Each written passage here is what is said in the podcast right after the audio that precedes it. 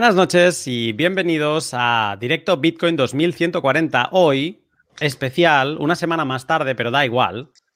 Edición carnaval. Buenas noches, Cereal. Buenas noches, Lunero. Buenas noches, Arcadio. Y muy buenas, Santiago. Eh, buenas noches, Arcadio. Buenas noches, chavales. ¿Qué pasa? ¿Cómo estamos? Bien, bien, aquí a hablar un poco de nuestras cosas. Eh, también saludo, como no, a, Santiago. Buenas noches, Hola, ¿cómo estás?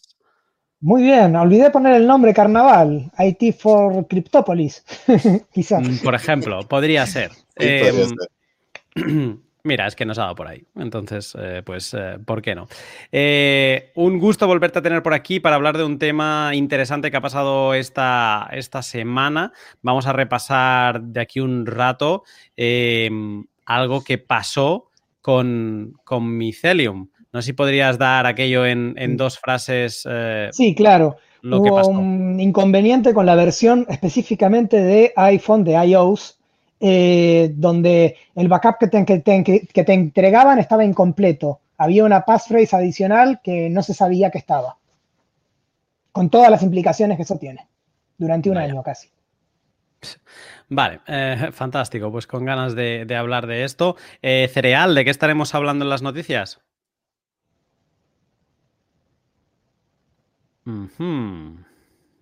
Muy interesante, cereal.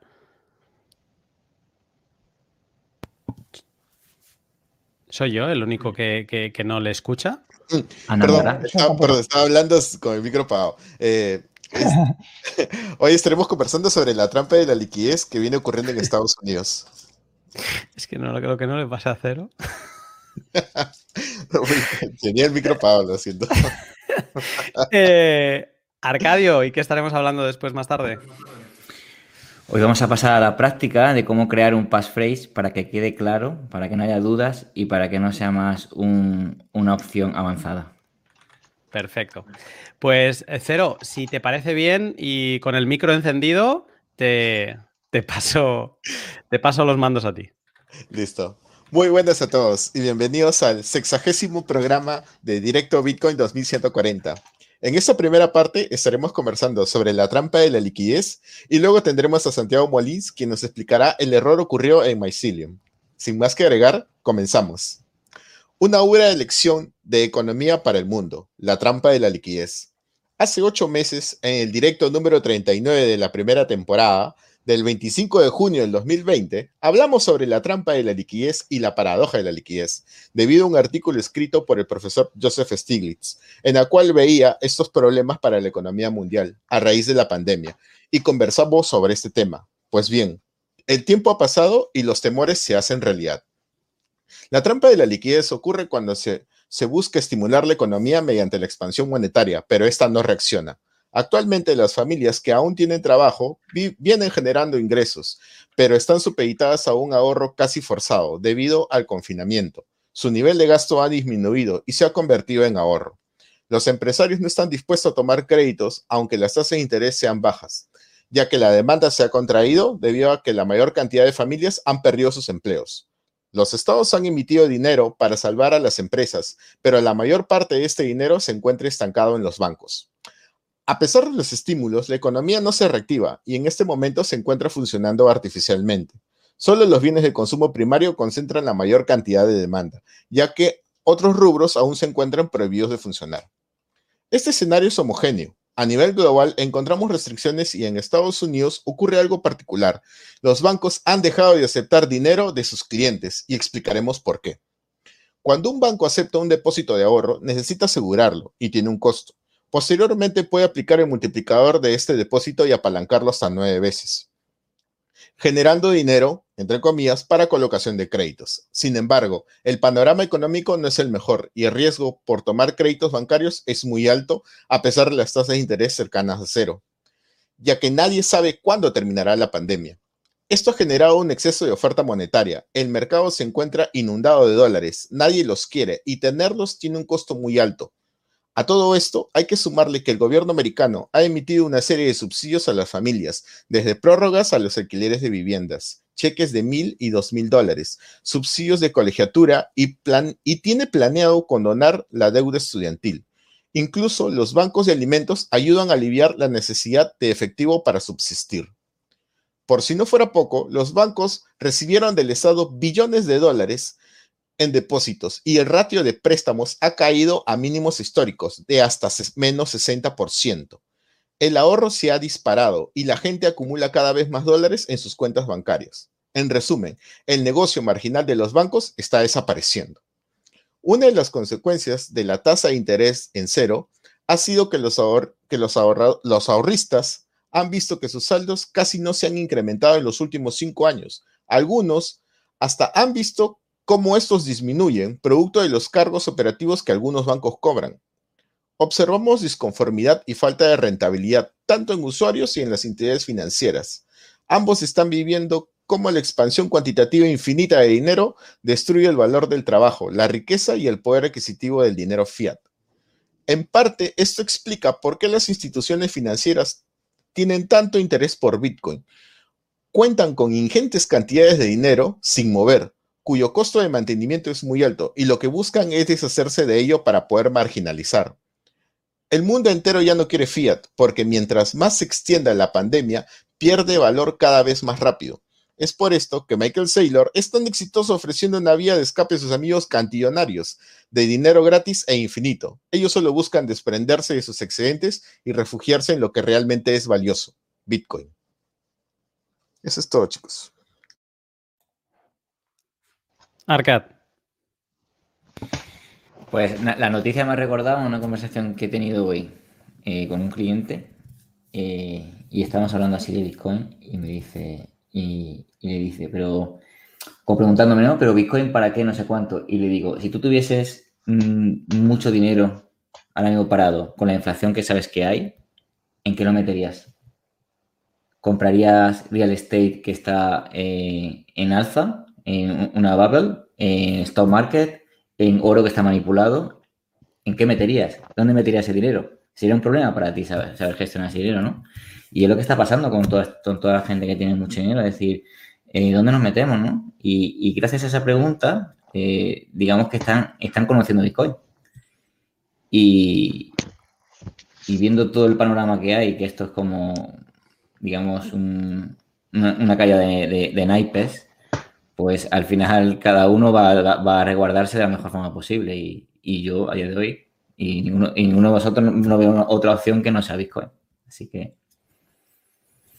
esto, me, escuchando Cero, me, me, ha hecho pensar en 1929, ¿no? Y, cómo el estar atado a, un patrón en, ese, en esa época, em, pues cómo tuvieron esa gran crisis, ¿no? Eh, porque luego Keynes dijo más adelante pues que si el Estado hubiera intervenido, si el Banco Central hubiera podido imprimir todo el dinero que quisieran, pues digamos que podrían haber solventado eh, esa crisis. Eh, parece ser que lo que estamos viendo hoy en día, estamos arrastrándonos de, 2008 y seguramente de alguna crisis anterior, eh, es intentar tapar todos los agujeros que le van apareciendo al buque eh, con impresión de dinero a expuertas. Y empieza a parecer como que no es suficiente, como que no se puede achicar suficiente agua, o sea, lo suficientemente rápido en comparación con el agua que entra, ¿no? Y y, esa es un poco la sensación de que imprimen, imprimen, imprimen, pero han roto tanto el sistema, E, están con, o sea, les empieza a costar a los bancos tener dinero, empiezan los bancos a decir que no quieren dinero y es como que se les están escapando las variables ya. O sea, empiezan a, perder el control de alguno de los flancos y la gente se está dando cuenta y la gente está diciendo, eh, me bajo del barco. Y, y, esto me lleva a pensar, ahora estaba pensando en, nuestros amigos venezolanos, ¿no? De, que seguramente pues algo así mucho más extremo también han vivido. Eh, pero bueno, está aquí eh, Santiago, que digamos que Argentina no es que sea tampoco un, gran ejemplo de, un banco central que haga bien las cosas. Y aprovecho y, te pregunto, mm, ¿hay algún momento en que, o sea, no sé si se puede identificar un momento claro? en que se han hecho tan mal las cosas donde la gente ya abandone el barco Y, si eso, o sea, si tienes ese momento claro de, de cuándo sucedió en Argentina, cuando la gente empezó a abandonar el, eh, la, divisa eh, por, el dólar.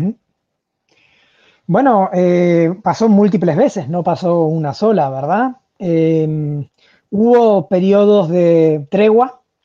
en la, por ejemplo, en el más o menos 2005 hasta el 2010 había carteles de no se aceptan dólares porque el peso estaba fortalecido de una manera bastante orgánica, no, no estaba tan manipulado, pero sacando esos periodos de tregua como ese que acabo de nombrar o el de la convertibilidad en los 90, que era insostenible de cualquier manera, a mi criterio, eh, generalmente la situación por defecto es huir del peso. O sea, son más las veces que se huye del peso que las veces que, que no se huye del peso. Es como lo normal por aquí. Tengan en cuenta que estamos hablando de una inflación anual aproximada del 50%. Es que Yo, no, me hago la idea ¿eh? de vivir así. O sea, mm, el otro día creo que hablaba con, alguien que me decía esto, ¿no? los presupuestos, desde que los pides hasta que los finalizas, cambian de valor, ¿no? Eh, estamos, o sea, creo que en, Europa, aunque sufrimos esta inflación y, lo que pasa que es más silenciosa porque es menor, ¿no? Eh, pero es que no me hago a la idea de que los precios cambien tanto, de vivir con esa situación. Sí, y lo peor de todo es que afecta mucho más a quienes están en una situación más precaria. Porque imagínate, digamos, aquellos que tienen un poder adquisitivo medianamente aceptable para la canasta básica, pueden eh, recurrir a algunas artimañas para refugiarse de la inflación, más o menos sofisticadas. Por hmm. ejemplo, los ferreteros, los que venden cosas de herramientas y cosas de construcción, como no tienen acceso al mercado de cambios porque el dólar está restringido, ¿saben ustedes en qué ahorran? En mm. mechas de taladro. ¿Cómo? En las mechas de taladro, claro, porque imagínate, no vas a ahorrar en inodoros, en excusados que te ocupan un montón de espacio. Entonces, eh, como el metal cotiza a precio internacional eh, y es muy fácil de, de guardar, ellos ahorran estoqueándose las mechas de taladro. es impensable, ¿verdad? Pero es una manera que tienen de protegerse contra la inflación. Latas de atún también van a empezar a ahorrar. Sí, también, quizás sí, es muy común eso. Eh, eso lo he hecho inclusive yo, eh, de comprar eh, latas en conserva cuando sé que va a haber un, episodio inflacionario o devaluatorio. Eso es muy común, sí. Acá se compra mucho al por mayor el, de a 25 kilos de harina. Eso es muy común por aquí, sí. Sí, eso todo producto no perecedero. Y el otro, el otro dilema es esto, que si en caso ahorita, en este momento estamos con, la tasa de interés cercana a cero, pero si en caso los bancos centrales comenzaran a subirla, eh, la cadena de pago se rompe. Porque... Ya se rompió eh, aquí. Claro, hay países en los cuales ya está, ya, ya está rota, o sea, ya no hay solución. pero en el resto del mundo, si empiezan a subir la tasa de interés, la cadena de pago se rompe. O sea, empiezan a, a haber eh, corrida bancaria y quiebre masivo de diferentes bancos que no van a recibir rescate, porque el deudor no va a tener forma de pagar. ¿Podrías explicar esto de que ahí en Argentina ya se rompió esa cadena?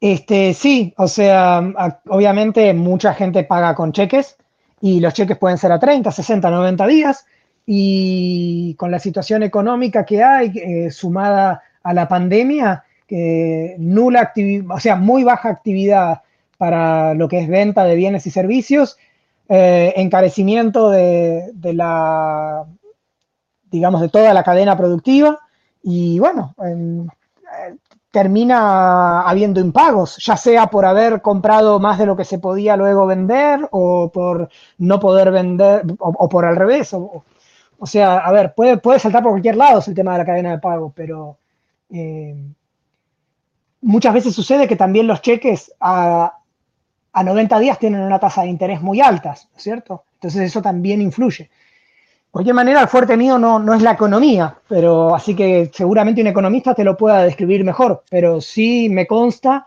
de que me han dicho que, mucha gente no ha podido pagarle a sus proveedores, así que me consta que, es un hecho. Sí, y tengo una experiencia eh, en comercio exterior, eh, cuando teníamos que, bueno, nosotros exportábamos eh, en 2017 y 2016 a Argentina, o sea, nuestro cliente nos decía, nosotros solemos hacer eh, pago a 30 o 45 días, ¿no? Pero el cliente prefería pagarlo en el momento. en el momento porque eh, después eh, para el cliente pagar, por ejemplo, qué sé yo, cotizamos en mil dólares un producto, la carga, para él después obtener mil dólares era muy difícil y prefería pagarlo en el momento y me parece que también tenían un cepo cambiario y no les permitían eh, hacer giros de pagos en dólares por más de 3 mil, 4 mil dólares, si no me equivoco. Entonces, eh, debido a esos dos problemas de la inflación y al cepo cambiario, eh, tenían, ellos hacían, o sea, en Argentina pagaba rápido. En el momento, ¿cuánto, es, ¿cuánto es? 3 mil dólares. Ah, perfecto, ya te envío. Ah, pero le decíamos, pero es a 30, 45 días. No, no, no, en este momento te pago. Y hacían, hacían el giro. A, mí me ha pasado, eh, teniendo tarjetas de crédito argentinas en alguna época, de estar en otro país, así sea que estuviera cruzando el río en Uruguay, de no querer pagar con la tarjeta de crédito el hostel, porque yo no sabía si no iba a haber una devaluación enseguida y me iba a salir 40% más en pesos y mi, sueldo, bueno, en pesos, así que imagínate. Eh, me pasaba que prefería eh, llevarme directamente el efectivo y pagar todo ahí porque tenía miedo que luego se me aumenten los, los, precios de todo a los 30 días nada más. El mundo está roto. O sea, el, el, sistema actual está roto.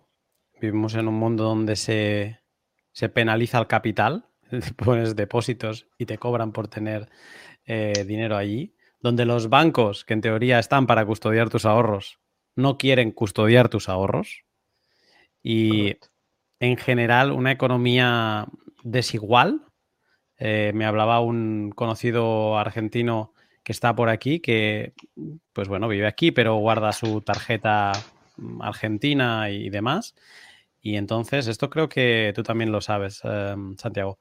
Entonces me decía que, mm, por ejemplo, el Cypherpunk, ¿no? Un, videojuego que ha salido ahora, pues aquí en, en, España, por ejemplo, estamos hablando de que cuesta 80 euros, ¿no? O 70 cuando sale.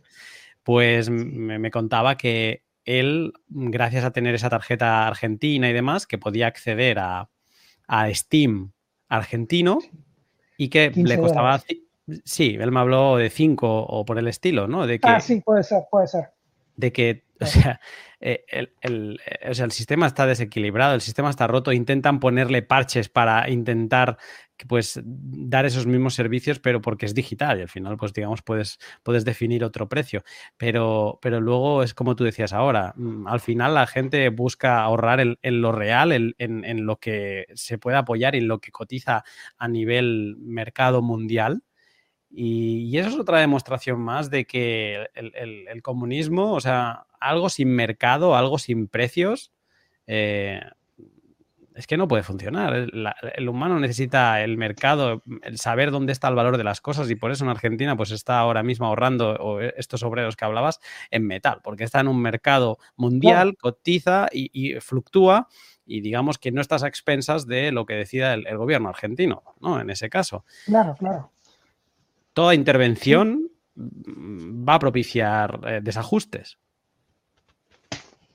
Sí, sí, totalmente. Y ni siquiera se trata de una discusión acerca de hasta dónde llegan las, prestaciones del Estado, porque yo conozco países donde tienen, eh, por ejemplo, educación y salud eh, universal y no tienen los desequilibrios que tienen otros países. Yo creo que tiene que ver más que nada con, quizá cuando un país es más chico es más fácil. Eh, yo lo que he visto es que los países más pequeños, hasta 10 millones de habitantes, son los más ordenados. Supongo que dependerá de, de quién los eh, gestione y de qué tradición tengan. Sí, sí, lógico. Pero sí, hay ejemplos como Estonia, que es espectacular. Sí, sí, yo, tal cual. Sí, sí, de hecho yo estoy registrado allí. ¿Tienes la residencia electrónica? Claro, sí, sí. Y con eso puedes abrirte una cuenta, puedes abrir una empresa, es espectacular. Sí, de cualquier manera yo casi que lo abrí por una razón, te diría, filosófica. O sea, en la teoría de juegos quiero apoyarme en aquellos países que están tomando la dirección correcta. Cuando yo veo que en la página del gobierno de Estonia subieron el white paper para mofarse de Cry Right, yo dije, venga tío, genial, elegí bien. Hace dos años tomé la decisión correcta, está claro, sí, sí. Qué genial. Arcad, Arcadio, perdón. ¿Arcadio? ¿Ahora? Ahora, sí, ahora sí. Vale, vale. día de micro, estoy aquí con botones y la lío parda. Eh, Santiago, una pregunta que me hago siempre y que no, no, tengo conocimiento, pero tú como el argentino, en Argentina con toda la situación que hay y toda la inflación que hay, eh, ¿hay mucha gente abierta al tema de Bitcoin o todavía hay muchísima gente que no, que no, no lo coge todavía? Bueno, si comparamos a países que no tienen las problemáticas macro y microeconómicas de Argentina, claramente hay más. Pero al mismo tiempo también pasa que la gente desconfía de todo porque ya tuvo muchísimas malas experiencias. Así que cuando te acercas a cualquier persona y le comentas de esto, probablemente primero tenga una reacción muy escéptica y cuando le explicas por dónde va, que no tiene nada que ver con los bancos, que no tiene nada que ver con el Estado, que tiene que ver con eh, un consenso global y auditable y demás, ahí empiezan a tomarlo con, con, una, digamos, em, con una mejor percepción, ¿verdad? Pero sí, la comunidad argentina es muy rica y, algo que me encanta de la comunidad argentina es que por más que no tenga nada de malo el trading, em, la comunidad argentina está mucho menos centrada en el trading y mucho más centrada en los fundamentales, que eso es algo que a mí me encanta. Qué bueno. Em, pues eh, si os parece, vamos a saltar al siguiente tema porque creo que, nos puede dar bastante que hablar y, es bastante interesante. Mm, eh, Santiago, no sé si quieres que ponga la web que me has pasado de fondo. Eh, sí, primero hago una breve introducción para que se entienda el contexto, si no te molesta. No, no. Eh, o sí, o ponlo mientras tanto, es lo mismo.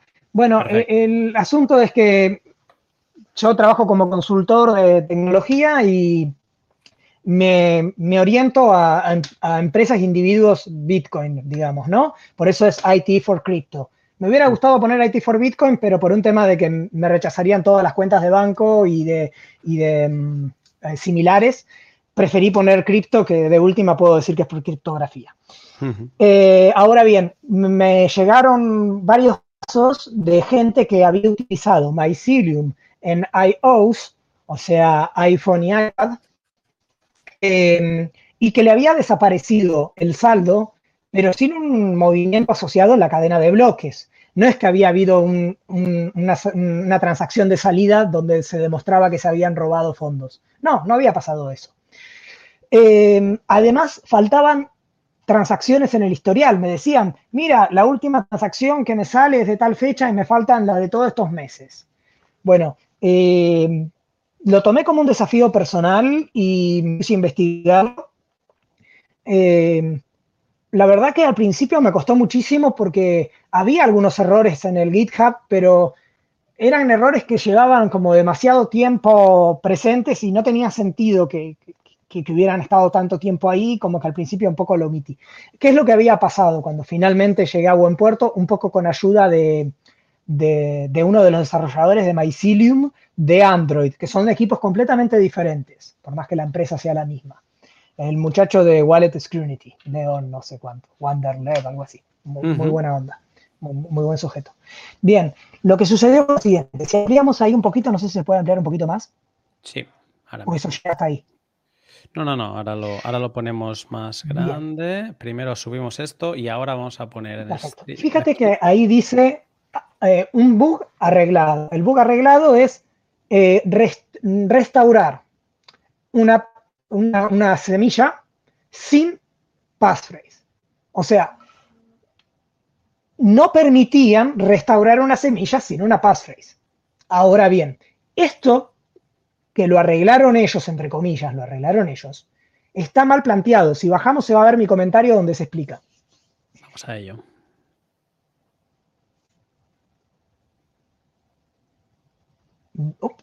Un poquito más arriba quizá.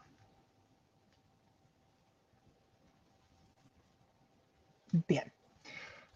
Ahí, como se ve, eh, se dice text subrayado passphrase. ¿Qué es lo que estaba pasando? Tal y como lo informan ellos, el error sería algo por el estilo como, bueno, eh, no me deja a menos que ponga una passphrase. Eso no sería muy grave. Diría, ah, bueno, yo no tengo passphrase, no voy a poder restaurar mi semilla. Ok, no. Eh, acá yo les digo, el error fue que estábamos incorporando una passphrase por defecto. Es decir, cuando tú hacías el, respaldo, te agregaban la, la passphrase, passphrase. ¿Y por qué te agregaban la passphrase, passphrase? Porque en el campo donde tú escribías una passphrase a elección, si la querías, había un hint, que sería un consejo. Pista. Eh, claro, una pista, como diciendo, aquí es donde cliqueas, eh, donde escribirás tu passphrase. Eso era un input. Equivocaron el tipo de campo y lo pusieron como un input. Pero además, no solamente era cuando restaurabas, también era cuando la creabas. Ahí como explico, y, de hecho pongo hipervínculos hacia los commits en GitHub, donde surgió el bug y donde se arregló el bug, el resultado, en, dicho en cristiano, es que el 7 de abril de 2020, a partir de ese día, en el código fuente, todas las semillas que se generaban estaban incompletas porque además tenían la passphrase passphrase y no estaba siendo notificado. Déjame. Así como también. Sí, claro. Aquí somos muy pesados con cómo tienes que apuntar tus 12 eh, o 24 palabras. Eh, o sea, lo que básicamente ahí estaba pasando es que la gente estaba haciendo las cosas bien, estaba respaldando sus semillas, las estaba apuntando en un papel, en metal, en donde sea. Eh, luego, esas personas querían restaurar esa wallet y no les salían fondos porque en verdad esa semilla era válida, pero le tenías que añadir la, palabra adicional, la passphrase, que era passphrase. Vamos a sí, correcto. Vamos en orden cronológico. Dado que el error surgió el 7 de abril del 2020, vamos a ir al caso de aquellos usuarios que tenían una SID sin el error, una SID por defecto, de 12 palabras, y la restauraron luego del 7 de abril, que en realidad fue el 10 de abril, porque el 7 se hizo el commit en GitHub y el 10 se actualizó en la App Store de iOS. Bien. Si tú restaurabas a partir de esa actualización, ibas a ver que tu semilla anterior no iba a tener fondos en Mycelium iOS porque iba a estar agregándole la passphrase passphrase por defecto. Eso no era tan grave porque ibas a tener un poco de pánico, ibas a probar otra aplicación, por ejemplo BRD, o por ejemplo Blue Wallet, e ibas a ver que ahí tenías los fondos. O sea que ese caso no era tan grave. Ahora bien, del 10 de abril, cuando se actualizó la aplicación, hasta la actualización 1.16, que es la de January, la del 27 de enero, o unos días posteriores, eh, todos los que generaron un backup, ese es mucho más grave, porque todos los que generaron un backup en ese periodo tenían las 12 palabras de la semilla, pero no tenían ni la más mínima idea de que además había una palabra 13 que era passphrase. Y eso es extremadamente grave, porque todo el que tuvo eh, la aplicación durante ese periodo, los fondos se mostraban. Pero, y, y de hecho, si perdías el teléfono y lo restaurabas de nuevo, iba a funcionar. Pero si lo movías a otra wallet, no lo ibas a ver. Y cuando hicieron la actualización y arreglaron el error, si ahora tú restauras, no te aparecen porque tú no sabes que tienes que agregar la palabra passphrase. Entonces, yo lo que les critico aquí en esto no es el error que tuvieron, porque un error lo puede tener cualquiera. Yo recuerdo que Samurai Wallet tuvo un error y lo notificó y, salió todo bien. Que fue un problema con los derivation path. Acá el problema es que ellos me ponen que, va, lo ponen a la comunidad. El error es que no se podía restaurar sin passphrase. Y yo les digo, tienen que informar a los usuarios de esto. El error no es ese, el error es que estaban dando los backups de forma incorrecta. Es absolutamente crítico que los usuarios lo sepan. Fíjate que esto fue hace ocho días y todavía no hay ni rastro de un aviso oficial. no hay ni rastro de un aviso oficial y mm, yo estuve buscando a los usuarios por Twitter y por las Play Stores, por la App Store, digamos, la de iOS, y estuve tratando de informarles, también informé en Reddit y estoy constantemente poniendo la información a los usuarios que veo que tienen apuros. Em, y bueno, afortunadamente puedo decir que ya se recuperaron fondos de cinco usuarios con una suma total superior a los 0.71 bitcoins. Pero ah. es necesario que pongan una push notification, un tweet. Están tuiteando sobre Bitcoin Vault, que no tengo pruebas, pero tampoco tengo dudas de que es una scam coin. Entonces, no lo puedo acusar, pero no tengo dudas. Eh, entonces, que no pongan un tweet sobre esto me parece muy grave. Y quiero resaltar que, el equipo de, Android, el de programadores, es muy bueno. Es muy mm. bueno. De hecho, creo yo que Mycelium es la que mejor maneja el Trezor, porque es la única que te da soporte eh, para passphrase, por ejemplo. Eh, así que yo no entiendo por qué todavía esta gente no lo notificó, porque ni siquiera hay, no, hay una intención de robar fondos, porque ellos no tienen las 12 palabras. Con la passphrase sola no hacen nada, fue claramente un accidente. Pero es muy importante que lo notifiquen, porque la llegada que tengo yo y que tiene la comunidad en general nunca va a ser la misma la base de usuarios de la aplicación, que con una simple push notification, como digo en el segundo comentario, podrían decir, si tienes problemas con la restauración de tal fecha a tal fecha, sigue esta guía y se acabó el problema. Hmm. Se, está poniendo todo de una manera y cada vez eh, pienso más así. Mm, me gustaría también saber la opinión de Arcad. Se está poniendo todo de casi que tengas que tener una hardware wallet por narices. Y me explico. Eso no significa que no puedas utilizar una hot wallet, ¿no? De móvil, Samurai, etcétera. No. Se está poniendo, o sea, tener una hardware wallet eh, contrastada para poder verificar de forma segura que esas palabras realmente están generando las direcciones que la hot wallet te está diciendo que están generando. O sea, mm, el Don't Trust Verify se empieza a hacer obligado que todos los usuarios lo lleven. Porque, por ejemplo, en este caso de que tú eh, entre estas dos fechas estuvieras generando una wallet en Mycelium, y porque te gusta Mycelium, porque la quieres utilizar y ya está, y es tu decisión, pues eh, estaría bien que todos los usuarios hubieran comprobado con una hardware wallet, oye, pero Mycelium realmente me está dando las direcciones que toca. De haberlo hecho, se hubieran dado cuenta que no, que algo fallaba. Al menos se hubieran dado cuenta que algo fallaba. A mí lo que me sorprende es que estamos hablando del 7 de, abril, que esto es mm, eh, un mes desde los lockdowns. Antes del, halving. Es antes del halving. E, entre el halving y los lockdowns de la pandemia. Y esto se ha arreglado ahora. Y a ver, entiendo, hay, es demencial. Hay otras wallets que son que yo creo que tienen mejor prensa que Mycelium y seguramente la gente utiliza otras, pero pensar que en todo este tiempo no ha habido más afectados y que, incluso a lo mejor no lo saben. Sí, exacto. Bien, yo quisiera señalar dos cosas, eh, Luna, aquí sobre esto. Mira, por un lado, que es verdad que la, que la wallet de iOS, Mycelium iOS, tiene dos estrellas de reputación, pueden fijarse en la App Store. Así que quien la baja quizá debería haberse dado cuenta que no era una muy buena elección. Eh, muchos la terminaron bajando porque referentes del ecosistema, eh, gustándole mucho la versión de Android, la recomendaron Mycelium sin saber que la de iOS era muy mala. Eh, eso por un lado. Y por el otro lado, eh, lo que yo les dije a la gente que, la, realmente quedó con mucho pánico la, gente. Había gente que no había podido dormir dos semanas sin acceder a los fondos, hablamos de ahorros de, de mucho tiempo. Y lo que yo les dije es, miren, ustedes, a pesar de que no eligieron una buena wallet, eligieron una wallet con código abierto.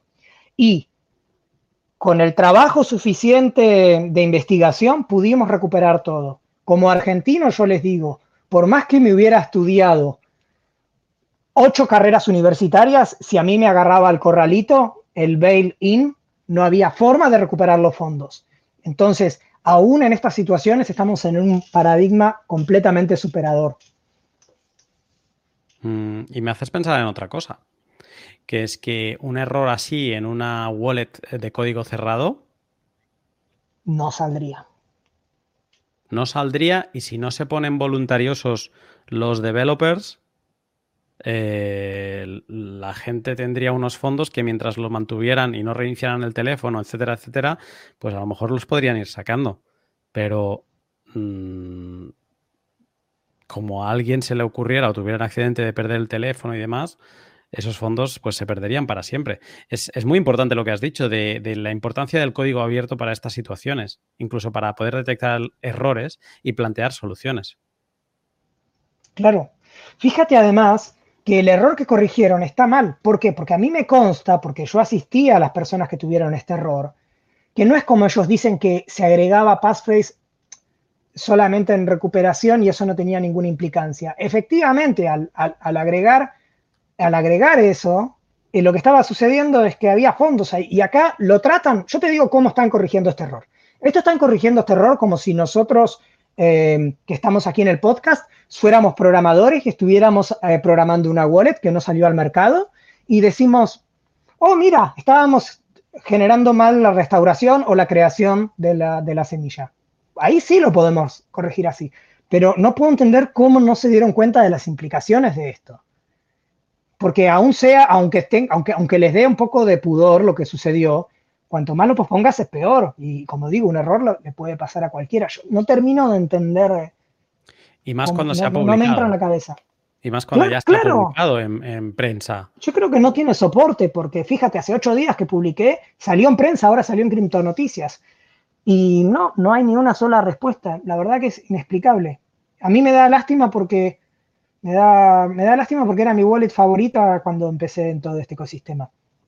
Eh, en su momento era, era la mejor sin duda, pero ahora, por lo menos en iPhone, es inusable. Y en Android, hasta que no quiten lo de Bitcoin Vault, yo no, no me animo a utilizarla. Arcad. Arcadio. Em, justo estaba pensando lo que habías dicho. Eh, de hecho, personalmente, siempre que creo una hot wallet, siempre voy a verificarla a, un hardware wallet que tengo para eso. Incluso las semillas de hardware wallet también la he verificado con otros hardware wallets. O sea que siempre voy en modo paranoico por el hecho de no confiar eh, en, un hardware a la hora de, obtener las semillas.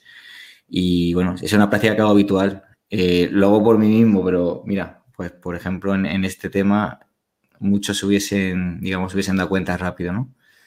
Y es que eh, es, lo, de, lo que tú dices de verificar es, clave. Es saber lo que estás haciendo en cada momento, verificar y, así no, entrar en, pánico, porque hay muchos, muchos usuarios que entran en pánico en algunas situaciones y muchas veces por problemas de, del software. Sí, sí, correcto. De hecho, fíjate que si tú Em, tenías la wallet vacía porque hiciste alguna migración o algo, pero no, pero la semilla la sigues usando. Cuando restauras y ves cero, a menos que revises que el historial de transacción desapareció, lo tomarás como tranquilamente, como algo normal y lo usarás, porque dirías, sí, si ya estaba vacía. Eso le pasó a un usuario. Un usuario no se dio cuenta porque había vendido en octubre y cuando restauró dijo, sí, claramente, está vacío, pero en realidad si hubiera ido a, a historial hubiera visto que estaba vacío. Entonces, estaba utilizando una semilla diferente con la passphrase sin saberlo, precisamente porque él sabía que no tenía fondos, entonces no pudo darse cuenta. Ah, eh, en fin, eh, a mí me da la sensación que eso, que, que Mycelium tuvo como una época gloriosa eh, hace tiempo, no ahora, hmm. ni hace dos años. No, no. Y, no, 2015, 2014. Y me da la sensación como que sigue viviendo de esas glorias pero que en cierto momento se vendió a, las shitcoins para pagar facturas y, eso, ¿no? Lo que tú comentas, o sea, no la conozco, no he visto, no, pero si tú me dices que, que tienen Bitcoin Ball, pues bueno, ya, ya se sí, en el Media Flow. Media Flow, sí, sí, sí. Fíjate que además, como la licencia es de solo lectura, es una licencia de Microsoft, auditable, pero que no es replicable, nadie lo ha forqueado por eso. Pero igual está muy bien que sea que tenga una licencia de código abierto, porque gracias a eso se pudo avanzar. Eh, Cerito, ¿alguna vez llegaste a utilizar Mycelium tú o no? No, no, pero sí siempre le escuché de, recomendaciones de youtubers que le recomendaban por 2016, 2017 y Trezor, ¿no? Eh, una, pena que, que muchos aún sigan recomendando a Trezor. Eh, bueno, eh, espero que este documento que aquí hemos hecho hoy pues pueda servir a alguien si busca Mycelium y lo encuentre y un poco pues que sepa que, ha habido este problema y, que al final es dentro de lo que cabe es un problema fácilmente solucionable si sabes que ha habido este problema, porque es simplemente ponerle una passphrase o quitársela, ¿no? Pero... Yo lo que le diría a la gente, Luna, si me permites, es que si ven públicamente en la internet o en la vida física real eh, a una persona con saldo desaparecido en Mycelium, primero le pregunten si alguna vez utilizaron la versión de iOS, aunque sea un ratito. Y si les dicen que sí, que les expliquen que es muy probable que haya una palabra 13 adicional que se llama passphrase y tienen que, que, no es que lo ponen en la lista de las 12 palabras, sino que tienen que activar la opción passphrase y agregar passphrase y que prueben. Y si lo ven escrito en Twitter, en Reddit, en la Play Store de, o en la App Store, por favor, eh, háganlo porque por lo visto hay gente que tenía montos muy considerables ahí adentro y cualquier monto también es considerable ah, según la economía de cada uno. Y cuando pasa algo así, las consecuencias son eh, impensables a nivel personal. Así que quisiera prevenir cualquier situación desagradable. Arcad, no sé si quieres dar un último consejo antes de cerrar este tema. ¿Se oye bien ahora? Sí. Sí, Se, oye. Vale, porque he cambiado de micrófono y no sabía si... Pues mi, recomendación es que verifiquen bien eh, la semilla y que, y que puedan, que cuando creen una semilla eh, la borren y la vuelvan a recuperar envíen algo de fondos, la borren, la vuelvan a recuperar y, o, verificarlo con otras hardware wallets. O sea, que estén seguros y tranquilos de que, de que su, semilla está bien generada, que la tienen bien guardada y a partir de ahí pues ya gestionar la cartera. Mm. Hay que, hay que comprobar eh, cruzadamente con algún otro dispositivo, no con otra hot wallet, porque estar moviendo una clave privada entre diferentes aplicaciones mm, no es lo que desearías, eh, pero sería ideal. Ah, estos días me preguntaba un chico, oye, tal, he escuchado los pods y me gustaría, creo que me he decidido a empezar y voy a montar un nodo y, le dije, bueno, vale, genial, ¿no? Pero, ¿y hardware wallet? Me dice, ah, no, no tenía pensado una hardware wallet. Digo, mira, pues antes que un nodo, hardware wallet porque siempre puedes utilizarla con Wasabi y puedes eh, tener un grado de privacidad bastante alto o no tener un nodo. Digo, pero para mí empieza a ser casi imprescindible si practicas lo de not your keys, not your Bitcoin, o sea que al final no lo tienes custodiado en ningún exchange ni en ningún custodio, para mí empieza a ser imprescindible tener una hardware wallet. Y hay de todos los gustos, de todos los sabores y de todos los precios. ¿Vale? Menos la Trezor Model One, que creo que es una wallet de otra época, es la primera hardware wallet comercial. En 2013 creo que se inventó la idea, o sea, se, parió la idea y en 2014 salió a la venta, pero es una hardware wallet que ya es de, es de otra época. Eh, pero creo que el resto, mm, incluso con un Ledger Nano S, mm, vamos bien. Bueno, sobre, aunque sobre Ledger, a menos que quieras soportar un doxing attack o un spam attack. No, es fácilmente, es fácilmente solucionable. Simplemente no pongas tu dirección, no te lo envíes a casa, eh, no pongas tu número de teléfono. Si mm, quieres estar seguro de que te van a enviar un mensaje de entrega o lo que sea tu número, pues cómprate una SIM que valen dos duros o incluso a veces ninguno, si ya te vienen con 10 euros de recarga y, y lo pones ese y envíaselo esto al comercio de un amigo, al mm. kiosco de la esquina que, conoces al kiosquero. O, poste restante. ¿O? Mm. Poste restante significa retirar en el correo. Ah, ¿ves? Mm, no sé cómo se haría aquí, pero si se puede. Sí, pues en correos tú puedes recibir eh, tu nombre en cualquier oficina. Pone la dirección de la oficina y luego recoger tu nombre. Me parece que se puede ir a recogerlo ahí mismo. No, no, se puede, se puede 100%. Lo que es el nombre, en varios idiomas, restante. Claro, pero el problema ahí es que tienes que identificarte para poder, para poder recogerlo, ¿no? Entonces. Pero mejor identificarte a ti, no tu casa. Ah, bueno, sí. Bueno, o última mandas a el, el, doc, el, ahí está el problema del doxing, ¿no? ¿Hay un problema ahí del doxing o, o del spam? No spam ah. Yo he revisado la, la, lista y da miedo ver la de gente que tienes alrededor a tres cuadras de distancia. Que tienes es un mapa, un mapa Bitcoin.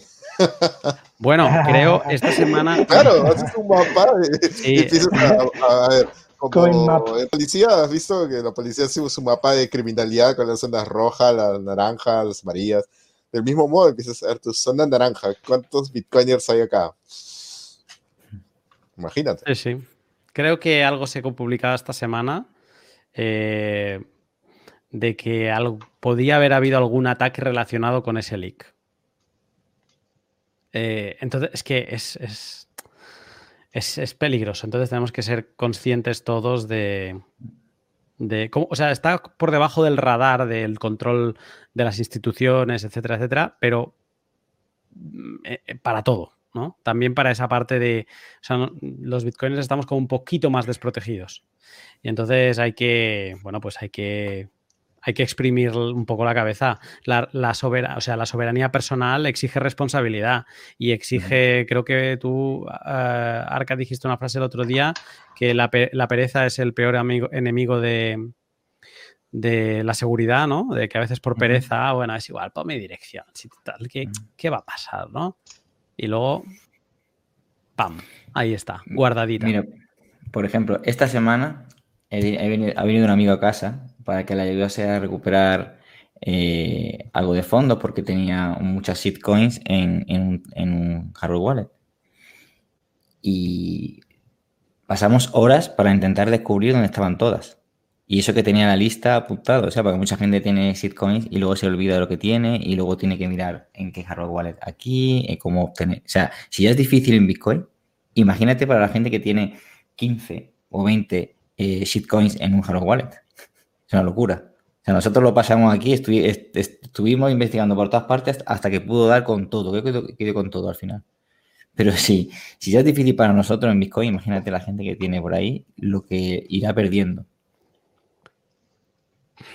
Y, luego también decir que hay hardware wallets que cuanto más coins tengan, más vectores de ataque. Por ejemplo, que creo que todas las hardware wallets tienen opción de instalar solamente una el firmware eh, solo Bitcoin todos menos Ledger. Que, eh, puede, Bitbox eh, tiene la versión solo Bitcoin, eh, Trezor también se le puede instalar el firmware para Bitcoin. Ledger te dirá que le puedes instalar solo la aplicación de Bitcoin y, ya. Claro. perdón, ¿no? De cualquier manera hay capas de, de, seguridad adicional que por ahí no se habla muy a menudo, pero la posibilidad de bloquear una transacción para que no se pueda utilizar durante, por ejemplo, 100.000 bloques que es prácticamente, son, es, casi, es casi dos años, eh, y puedes ir renovando. O sea, hay muchas maneras eh, interesantes que provee la tecnología que no la proveen, digamos, eh, las finanzas tradicionales. Es, muy impresionante lo poderoso que es la criptografía, como en las posibilidades que te da, que a veces uno no las tiene en cuenta. ¿Qué opinas de, de multifirma, Santiago, con con tu conocimiento? Yo creo, bueno, creo que si uno sabe bien cómo utilizarla es eh, prácticamente el escenario ideal, pero hay que saber utilizarla muy bien. Eh, hay que tener en cuenta que no todas las carteras utilizan los mismos estándares. Yo cuando me inicié en multifirma, eh, por una cuestión laboral, probé con Electrum y me enteré que tenía un estándar propio y yo pensé que eso era lo usual. Este, Así que quizás si no, hubiera, no me hubiera enterado en tiempo y forma, podrá, si me hubiera tocado utilizar otra wallet, me pudiera, me pudiera haber agarrado distraído y no digo hacer mal el backup, pero sí no sentirme listo para hacerlo en ese momento porque pensé que iba a tener que lidiar con menos cosas. Yo creo que la multifirma no es para cualquiera, no es para cualquiera, pero, um, pero es casi obligatoria para algunos. ¿Para que algunos? Esta mañana he visto... Había que analizar cada caso, ¿no? Creo que... No, pero más como empresas o custodios o, cosas así, o sí, claro, sí, sí, sí. No, para individuos también, pero ya son casos muy particulares. Yo creo que con las herramientas que hay no es necesario que todo el mundo tenga multifirma. No, no. Sí es interesante soluciones del estilo Moon Wallet que tienen la multifirma como, mm, eh, digamos, incorporada eh, for dummies. Me encanta porque ese 2 ese dos de 3 que puede ser un 2 de 3, un 2, eh, puede ser dos contigo mismo o uno tuyo y uno con la wallet. Ese me encantó. creo que el modelo de Moon hoy por hoy sería como lo que le recomiendo a la gente que necesita multifirma y no sabe que la necesita. Moon, Moon, es, dio un golpe en la mesa con la versión 2. Eh, Arca, te ibas a decir. Nada, con respecto a eso, esta mañana un, un tuit de Libera eh, sobre cómo es la, progresión ¿no? en la custodia de Bitcoin, muy simple, y decía que el primero era una wallet en el móvil, como todo, que mucha gente empieza, luego un hardware wallet, luego un hardware wallet con passphrase y luego multifirma. Mm. Pero estoy de acuerdo, estoy de acuerdo que multifirma tienes que tener en cuenta eh, eh, cómo funciona y también vienes también de, digamos, de un camino previo que, en el que vas conociendo cómo generar las claves privadas, cómo guardarlas, cómo custodiarlas. Entonces, digamos que todo va en progresión, que no le vas cuando, porque a veces he intentado recomendarle a una persona nueva que, que cree la semilla, que cree un passphrase y muchos han, han colapsado, ¿no? Digamos que, que ahí va por niveles y también va por el nivel de fondos que tienes en la cartera, que al final vas progresando hacia hacia un hacia un nivel que se adecua a ti. Pero cada vez entiendo más la frase aquella de LOP, de protege tus Bitcoin como si costaran mm. millones. algún día seguramente los costarán. Sí, de hecho, ¿cuánto, está, cuánto vale 0,1 Bitcoin? ¿Cuánto vale ahora? 5.000 dólares. 0,1 son 5.000 dólares. Hasta hace poco se compraba por por 500, por, por 750, por 1000. Lo que hablábamos antes de empezar, o sea, 1000 dólares o 1000 euros eran 0.1. O sea, 10.000 dólares, o sea, 10.000 euros o 10.000 dólares eh, estaba hace poco. Y ahora mm. ya, por ejemplo, ya es un por 5. Si tenías mm. en tu portfolio, tenías eh, del valor de 10.000 o 20.000, ahora tienes o eh, 100.000 si tenía 20.000. O sea, es de locos. ¿Cómo se ha multiplicado? En nada. Así que tú empiezas con tu, con tu setup al principio, con, el dinero que tienes, va muy confiado, pero cuando empieza a subir el precio, ahí ya vas empezando a pensar si es adecuado el setup que tengo, si debería avanzar hacia uno, hacia otro. Entonces, todo cambia en función de, de lo que tienes y de la experiencia, claro. Disculpen, viendo un comentario aquí de YouTube y recordando que se habló de la Treasure One, me gustaría traer algo a colación a ver qué piensan, una reflexión para todos. ¿Qué les parece las Treasure One, que uno sabe la procedencia y que confía en ellas y demás, utilizarlas para multifirma, como para no jubilarlas del todo?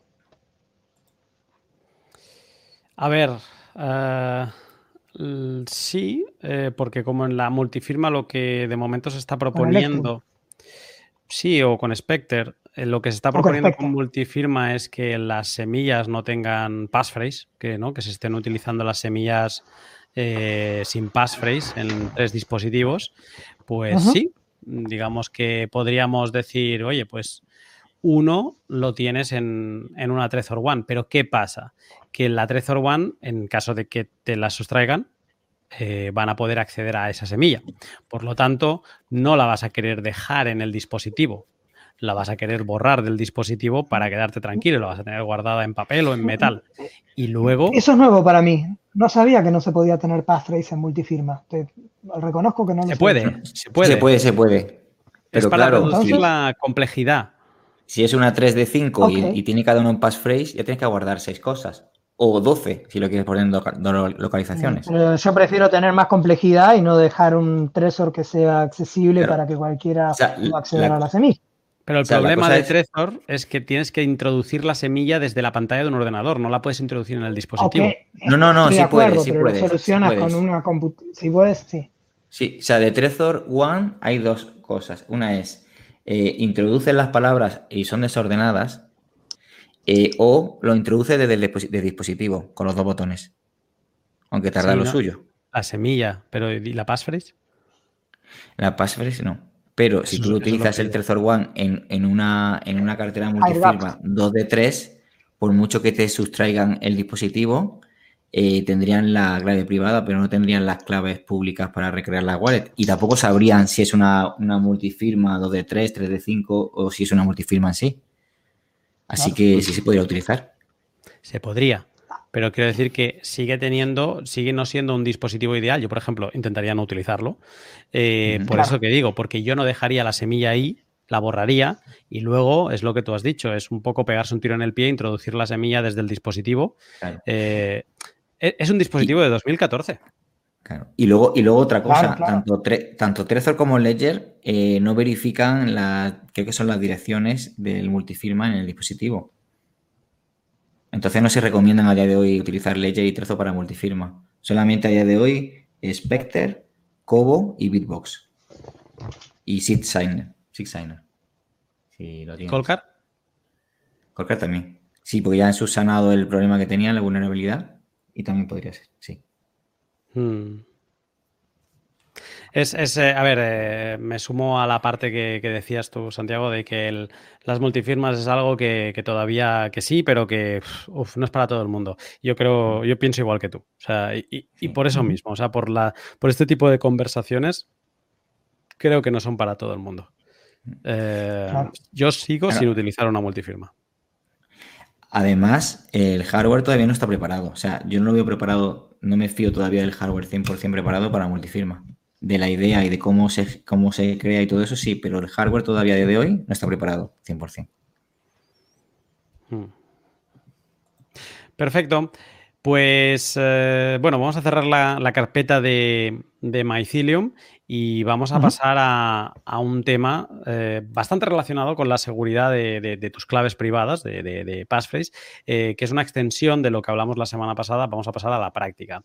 Pero un poco para, para pasar de tema, voy a poner un vídeo que pusimos ya la semana pasada, pero que me encantó y que, Santiago, yo creo que tú no lo has visto, así que después de verlo, me, me cuentas qué te parece, cómo muestran a Bitcoin. Perfecto.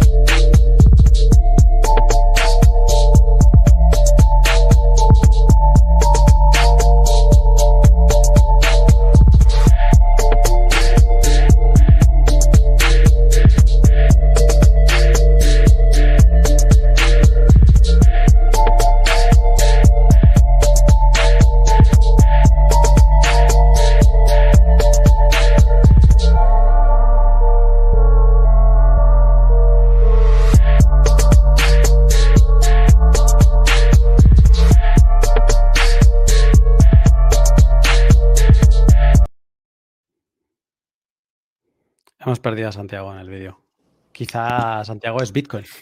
Es el Honey Badger. Santiago, ¿ya estás por aquí? ¿Estás por aquí? Yo aquí estoy. Vale, perfecto. Has tenido problemas durante el vídeo, ¿no? Pero bueno, me encanta el vídeo porque es que es como esa visión, no, Bitcoin es lento, Bitcoin, las altcoins son más rápidas, tal. Vale, vale.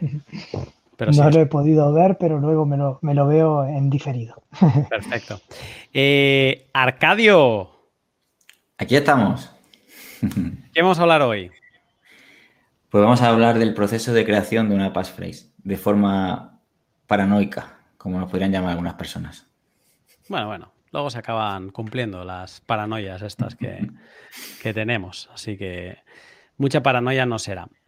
Eh, mira, es, genial que esté, que esté Santiago porque seguramente pueda, pueda ayudarnos eh, un poco a explicar la, función de una passphrase. La semana pasada eh, lo enseñamos en una, de, una forma mucho más técnica, ¿no? Enseñamos pues esa función que ahora no me acuerdo cómo era, PSBK eh, bueno, eh, que también como los, funciona como los HMAC 512, donde por un lado entra los números de la semilla y por otro lado entra la passphrase, como que se mezclan y cada passphrase que cambies te da mm, un resultado totalmente distinto, ¿no? Nada parecido. Eh, parece, o sea, está como relacionado, pero es como si tú ah, tuvieras una passphrase, o sea, como tú tuvieras una semilla, ¿no? Que mm, a la que le añades una passphrase, lo que le estás haciendo es cambiándole el color totalmente, ¿no? Entonces podrías pensar que, ha cambiado el producto entero, ¿no? Es que no reconoces eh, el origen. Y, mm, y, eso sí quizás sería una manera rápida de, de explicarlo. Es muy importante saber que como cambia todo con una passphrase, también cambian todas las direcciones que genera esa semilla. Y si cambian las direcciones, pues cambian tus posibilidades de bloquear o desbloquear fondos.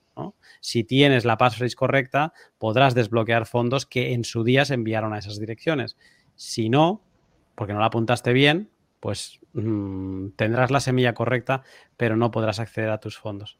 Eh, es importante en el caso de gente que, mm, que, tenga sus fondos con una semilla sin passphrase, pues ha de saber que como le descubran la semilla o como le descubran un backup de los que tiene apuntado en papel o en metal, en un blogmeet, esa semilla eh, han perdido sus bitcoins porque van a acceder a la semilla y lo van a acceder todo. La gracia de utilizar una passphrase es que tú creas tu semilla, y le añades una passphrase. Y el momento de guardar esas dos cosas, apuntas las 12 o 24 palabras de tu semilla en, un lado, ¿vale? Y lo guardas en una ubicación 1, ¿vale? Me invento. En casa de unos familiares, ¿vale? Y luego la passphrase la apuntas en otro soporte, en otro papel o en otro metal, y la guardas en otra ubicación. Luego también tienes que crear redundancia, ¿vale? que, no solo tengas una copia de, seguridad de cada una de estas cosas, pero siempre estas dos cosas por separados. La gracia de, tener, de utilizar una wallet con passphrase y de tener los fondos en esa passphrase eh, es que si te encuentran la passphrase sin la semilla, no van a poder hacer nada. Si te encuentran la semilla sin la passphrase, se van a pensar que pueden hacer algo, pero no van a hacer nada.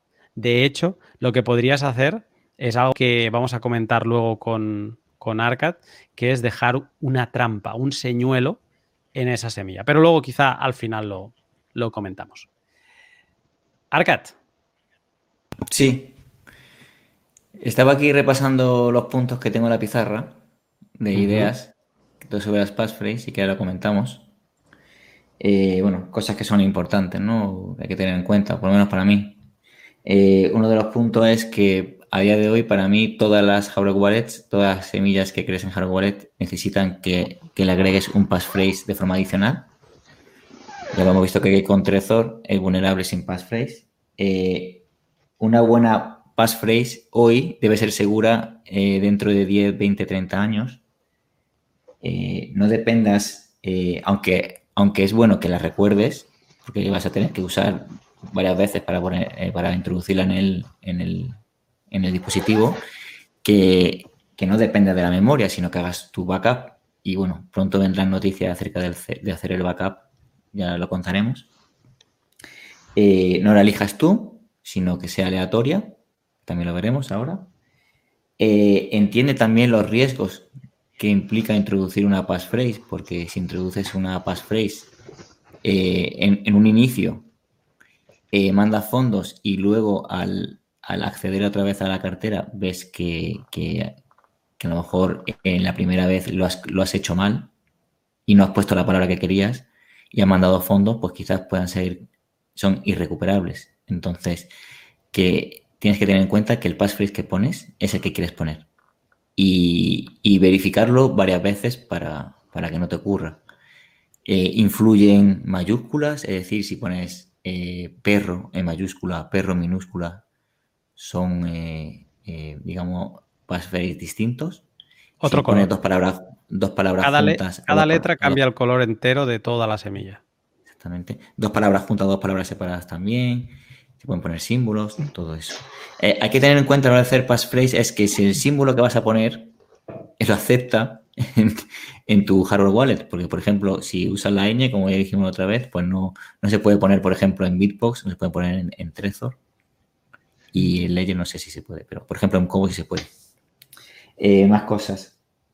Eh, ¿Qué ventajas tiene? Eh, como tú has dicho antes, eh, aumenta la seguridad de tu semilla, ya sea física, o sea, si tienes un passphrase y le has puesto localización diferente a, las palabras de recuperación, digamos que el que acceda a la palabra de recuperación o a la semilla no podrá acceder a los fondos. Y también aumenta la seguridad del hardware, en el hardware, porque si pones un passphrase, pues no dependes del hardware, es algo adicional que tú pones y puedes mitigar alguna vulnerabilidad.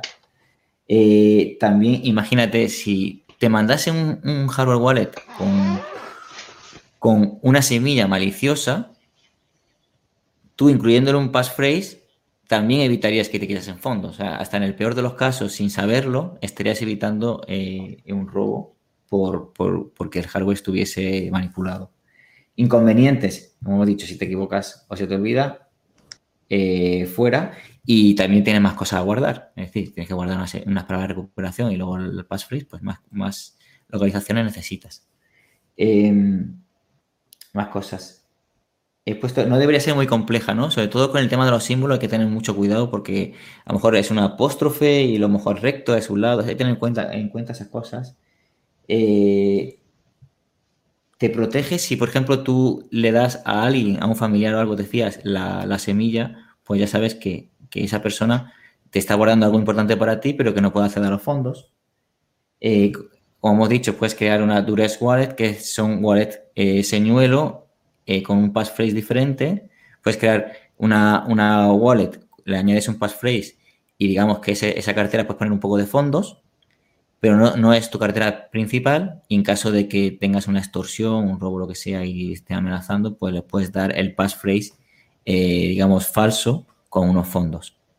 Es una forma de, digamos, de, dispersar algo de, fondos en otras wallets por si, por si pasase algo de esto.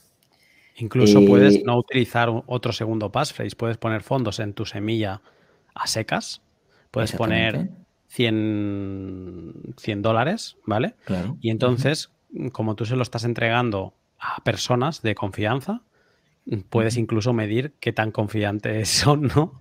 Eh, porque si de golpe un día ves que han desaparecido esos fondos, eh, digamos que tienes un chivato de que se ha vulnerado la, la, semilla. Eh, me decía en un pod que hacer eso es como tener el, el, canario de la mina, que incluso él lo hace en su teléfono móvil, de que tiene una wallet sin passphrase ni nada con algo de fondos y que la va revisando porque dice, si algún día me desaparecen esos fondos, es como el canario en la mina que si se muere, pues es que, es que hay, hay gases eh, eh, tóxicos, ¿no?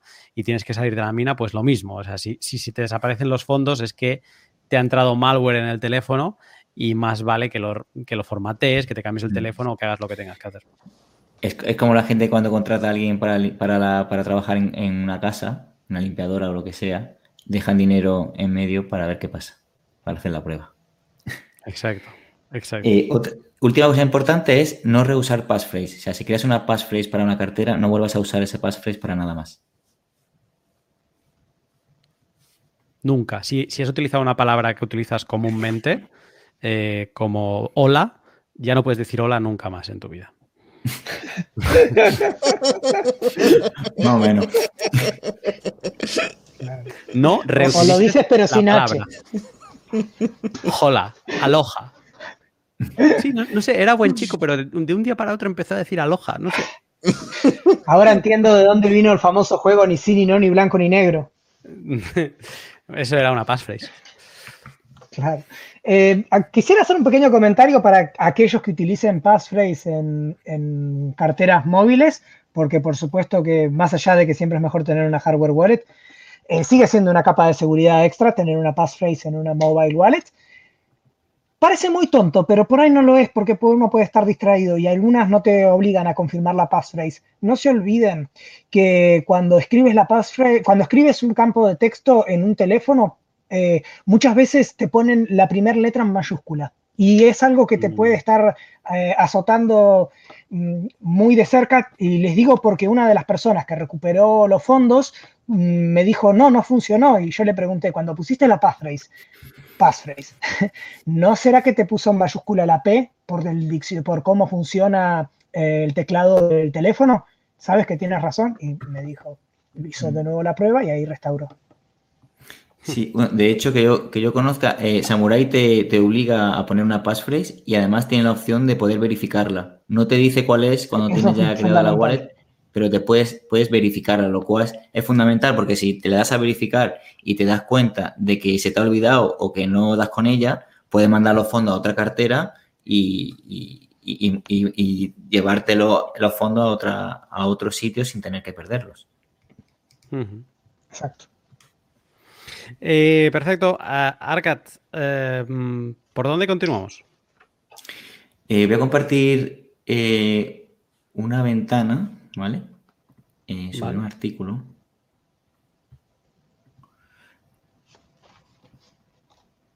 Vale. nota, nota de pie de página. Los que quieran beber cerveza pueden ir abriéndola. Está yendo a traer cerveza, sus dos cervezas. yo voy a buscar la mía.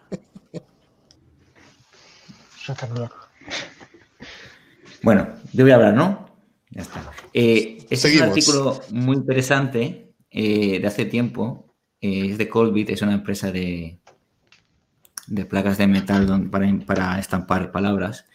Y uno de los artículos que, lo tengo traducido aquí es que si se puede descifrar la frase de contraseña BIP39, ¿vale?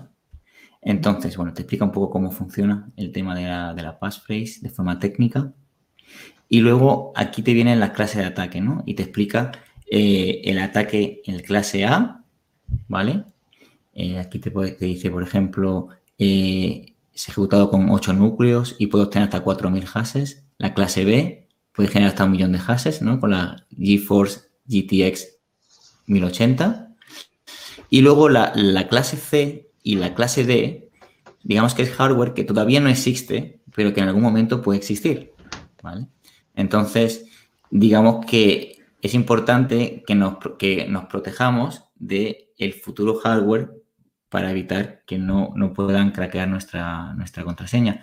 De hecho, al final de, este artículo hay un vídeo de un señor que está eh, haciendo pruebas eh, en terminal con hardware para descifrar passphrase y passphrase de una palabra básica lo descifra, incluso de dos palabras juntas también.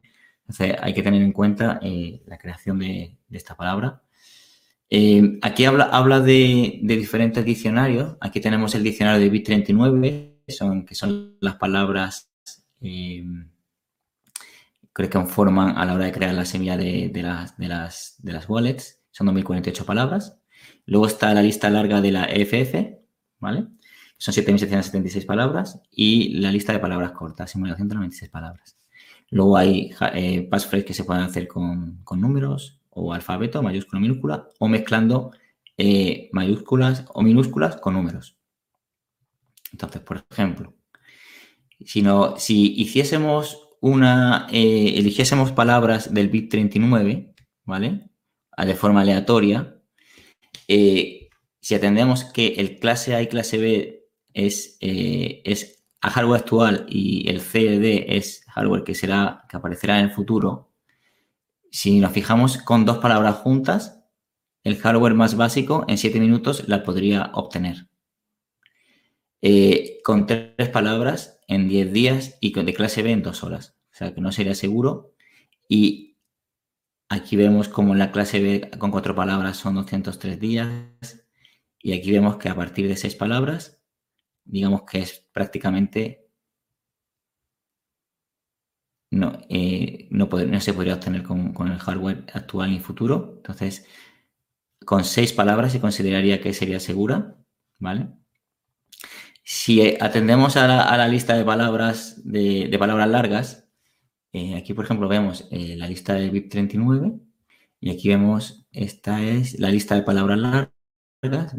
Vemos que va desde el 11.111 eh, y va hasta el 666.666. Entonces, aquí vamos y vemos lista larga vemos que a partir, eh, si vemos, eh, son dos palabras, el hardware actual lo voy a descifrar muy fácilmente. Si fueran tres palabras, también. A partir de, cuatro ya sería más difícil, pero en hardware futuro lo podría, digamos que podría eh, descifrarlo. Y a partir ya de cinco es prácticamente muy difícil hacerlo, igual sería, sería seguro. La lista corta de palabras, en 1996, eh, sería a partir de seis, ¿vale? A partir de seis palabras eh, sería segura. Y luego con números, veríamos que sería a partir de 20, 20, 20 dígitos. Y si, si es de alfabeto, aquí miraríamos y sería 20 también, aproximadamente 15, 20. Y si mezclamos eh, letras con números, en cuanto a longitud, en cuanto a una longitud de, de 15, incluso de 12 o 15, más todavía más segura, estaría perfecta. ¿Vale? Aquí abajo en el vídeo, y luego si lo queréis ver, el artículo se, escribe, luego lo miráis, eh, va a estar en, la descripción del vídeo que lo vamos a ver, que he puesto un ejemplo de cómo, de cómo se podría hacer. Y aquí abajo en ese artículo habla un chico, hay un vídeo muy interesante de cómo eh, obtiene passphrase eh, de algunas semillas. Cero, ¿estás por ahí? Sí. ¿Ponemos el vídeo? Vamos, Luna, ¿estamos listos? ¿Algo, que decir? Compartido. Eh, no, no, yo creo que mejor vemos el vídeo. Sí, vamos.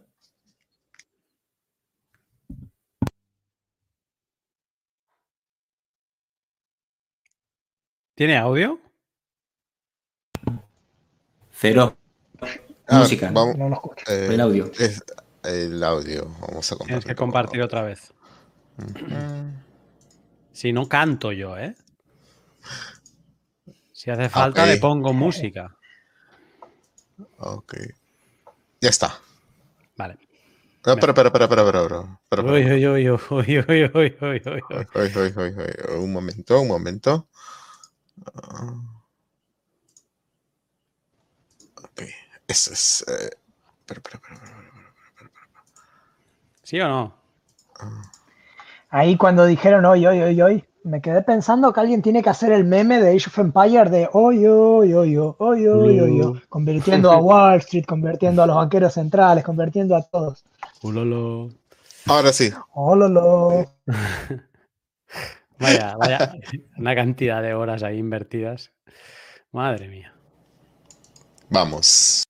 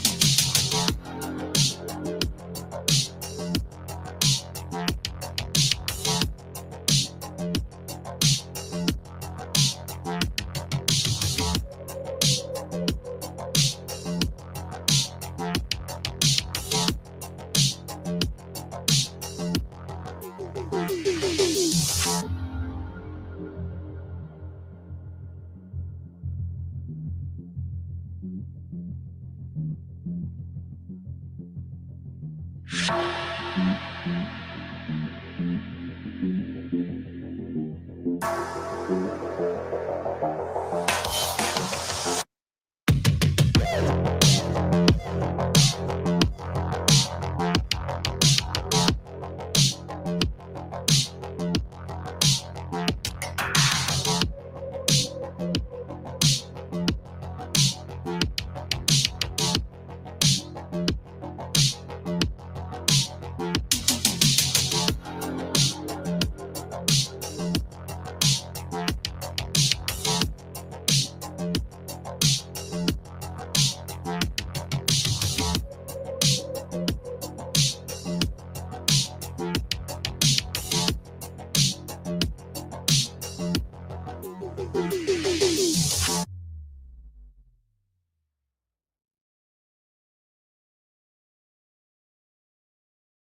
Espectacular.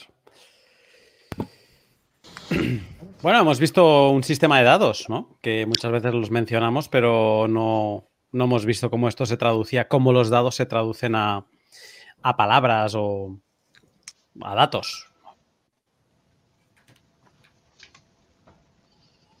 Lindo video, de veras que sí. Arcad, ¿quieres añadir algo más de, este proceso? Mm, bueno, que es divertido. Eh, practicar con estas cosas y, basarse en la aleatoriedad para crear tu passphrase es, clave. No sé si hay preguntas. Bueno, sí, hay algunas. Por ejemplo, Marca eh, pregunta, ¿incluyendo espacios sería más fuerte? Sí, podría decir que sí. Hmm. Eh, al final los espacios son, son, caracteres adicionales. Claro. Es como si estuviese incluyendo palabras. Son más difíciles. de escribir en un backup de. Claro, si, quieres tomar nota, por ejemplo, en metal o en papel, hmm. lo representarías como, como un guion bajo. Hmm. Puede dar a confusión. No digo que no se pueda, pero hay que tener alguna consideración adicional. Estoy contigo. notarlo. Estoy contigo. Yo, y por ejemplo, podrías tener la duda de ha añadido un espacio detrás de cada palabra, detrás de la última también añado un espacio.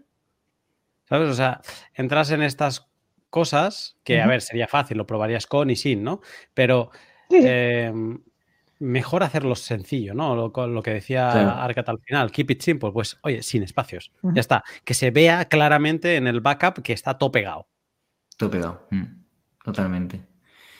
Es que eso puede dar error. Como esté un poco así, como lo separes y luego no te acuerdes. Eso ya cada uno. A mí no me gusta la idea de separarlo, pero me gusta tenerlo todo junto para, para porque así lo sé que todo es junto siempre. Pero también eso depende de cada persona. Hmm. Entonces, a ver. bueno, eh, eh, Xlamed, LOL, guías y más, pregunta: ¿Bitcoin Core es tanto cartera como wallet? Sí. Yo creo que se refiere es, es, tanto nodo como wallet, ¿no? O así, quiere decir. Sí, es que sí, entre cartera y wallet, si le veis ahora alguna diferencia, a mí se me derrite medio cerebro, ¿eh? No, no. Yo creo que tiene que ver, te está diciendo que es un nodo y a la vez es un wallet. Si es eso, eh, correcto. Sí. Mm, es un nodo y a la vez un hot wallet. A no ser que, interactúe con un hardware wallet. Sí, sí, dice exactamente, dice que es como nodo. O sea, nodo y wallet. Sí, mm. lo que pasa que eh, muchas de las veces cuando instalas Bitcoin Core en los nodos no lo utilizas como wallet, sino que lo utilizas para que otra wallet verifique cosas. Porque la wallet la tienes fuera. Porque tener una wallet implica, en Bitcoin Core implica que es hot. Se puede hacer, ¿eh? Claro. Podrías eh, no desactivar la función de wallet, ¿no? De, hecho, el otro día tuve una discusión, una discusión, en un hilo de Twitter de alguien que decía que, para qué hardware wallet si tenía la wallet de, Bitcoin Core. Pero bueno, una wallet. Santiago, nos preguntan tu, tu cuenta de Twitter. ¿Cuál es? Sí, IT for Crypto. El, el poli se lo agregué porque es carnaval. es IT for Crypto. arroba IT for Crypto, tal cual. Sí, correcto. Sí, sí. Lo buscan en Twitter. Eh, eh, Juanma estaba preguntando, ¿dónde se ven las famosas listas de las palabras? Eh, Bien, eh, tiene un canal que, déjame decirlo, yo déjame decirlo porque no lo vas a decir, tiene un canal donde cuelga eh, estas diversiones suyas. Si no lo estáis haciendo, seguidlo ya, porque si queréis estar a la última de lo que está haciendo y sus diabluras, pues eh, seguirlo, hostia. Y, mm, allí en, este vídeo, en la descripción, en teoría está la lista, ¿no? De estas palabras. Sí, yo luego lo voy a compartir en, Twitter, el vídeo, el vídeo haciendo un retweet del directo y en la descripción del vídeo viene, viene el, tanto el artículo de Colbit como la lista de palabras largas de la FF.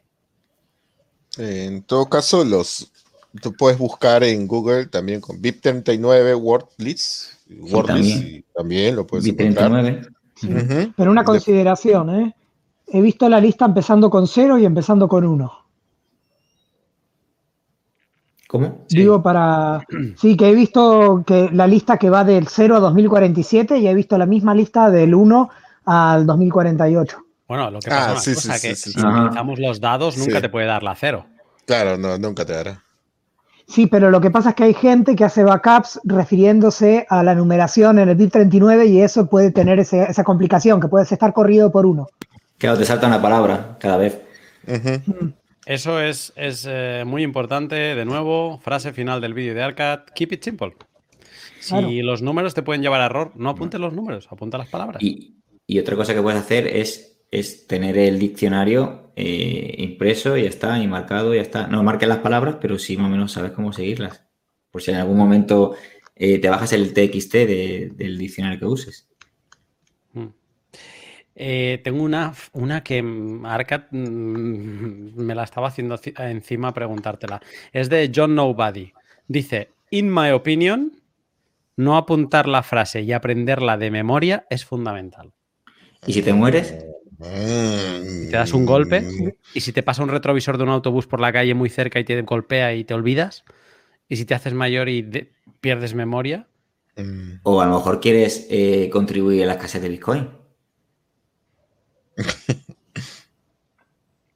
También.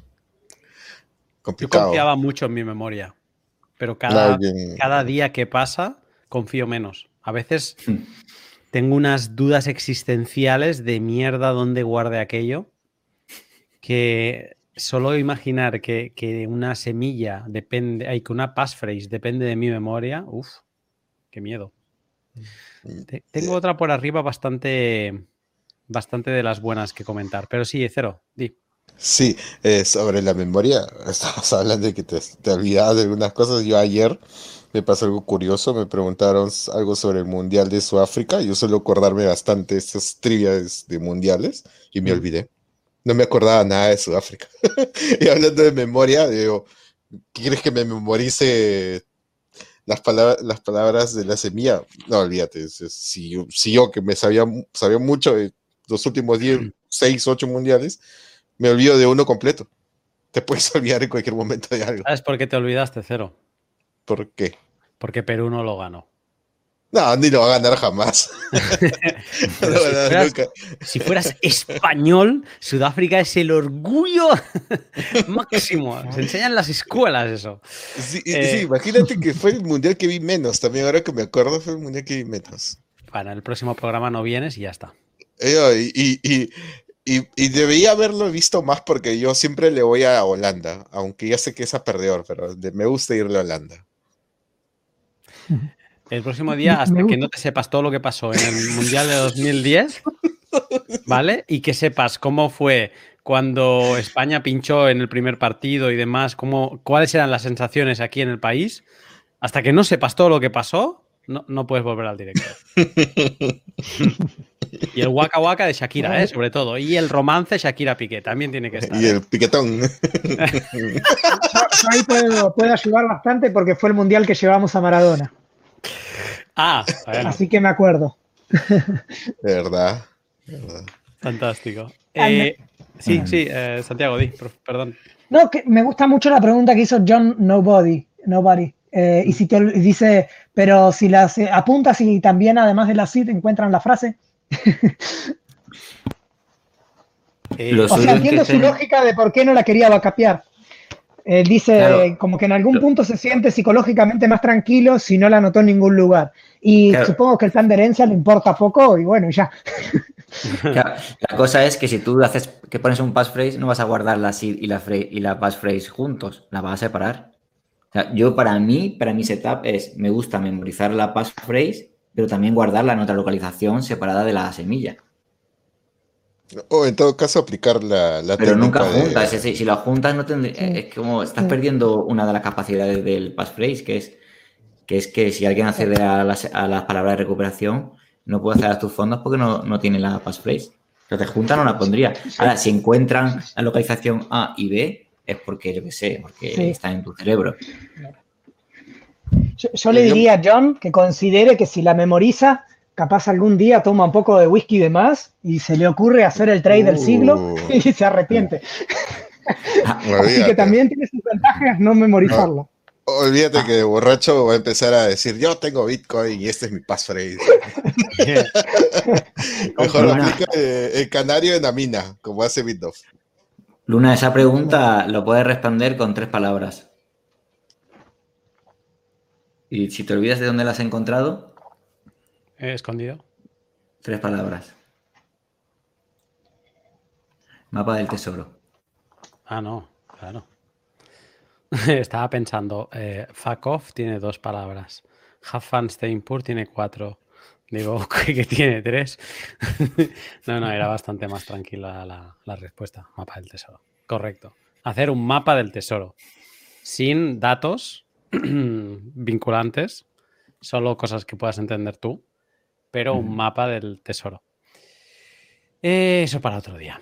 Eh, tenemos una pregunta de. A ver, pero también digo, eh, una cosa, eh, John Nobody, es la línea de pensamiento que tiene es lógica y la hemos tenido todos. La siguiente ah, pregunta que hay es algo que yo he hecho, ¿vale?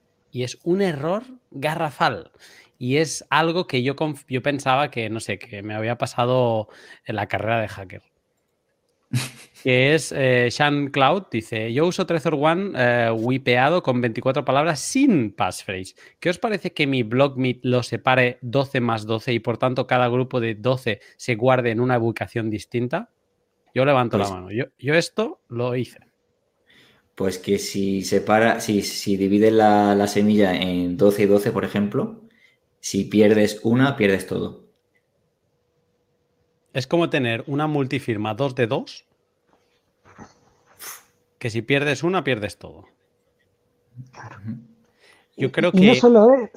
Sí, sí, perdón. No, no, no. No, que no solo eso, que, además que mm, eso no lo está protegiendo del ataque físico a la, a la, a la One, que si acceden físicamente a él van a poder acceder a lo mismo. Él dice que lo tiene como wipeado, entiendo que es borrado.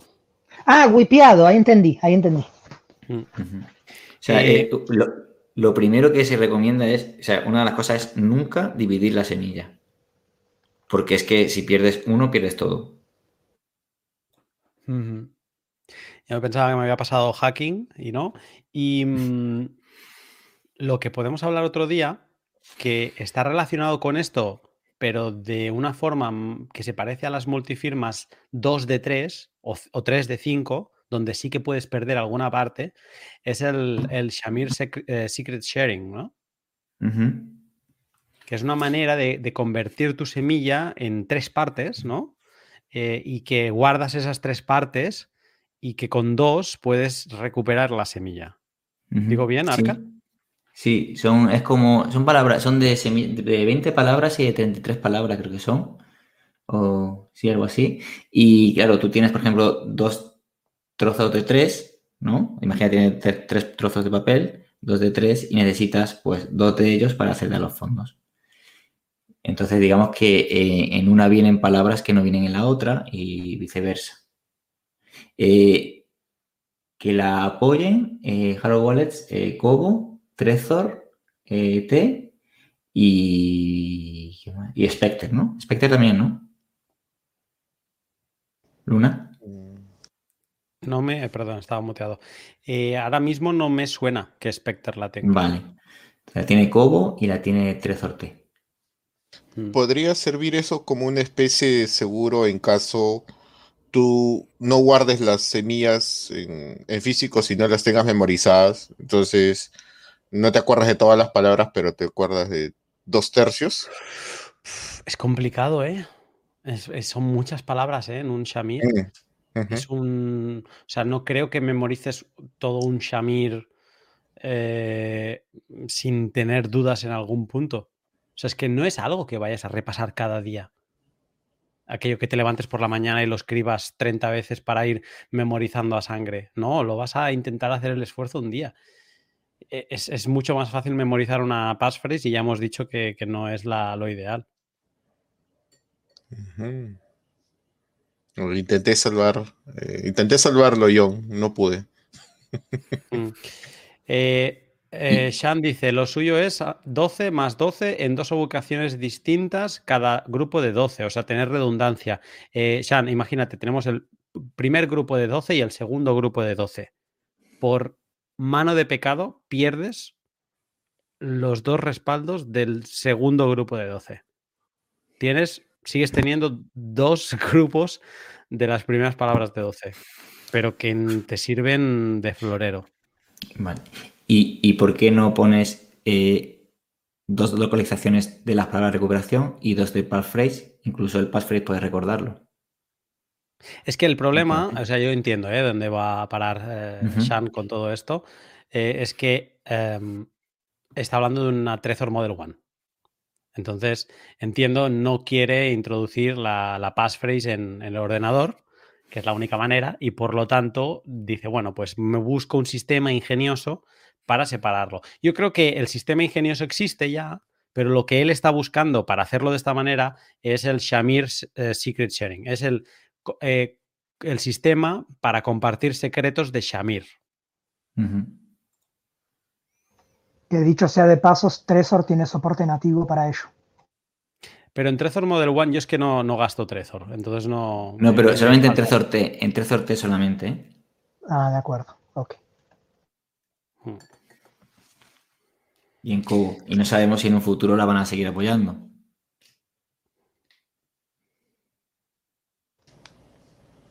Sí, sí.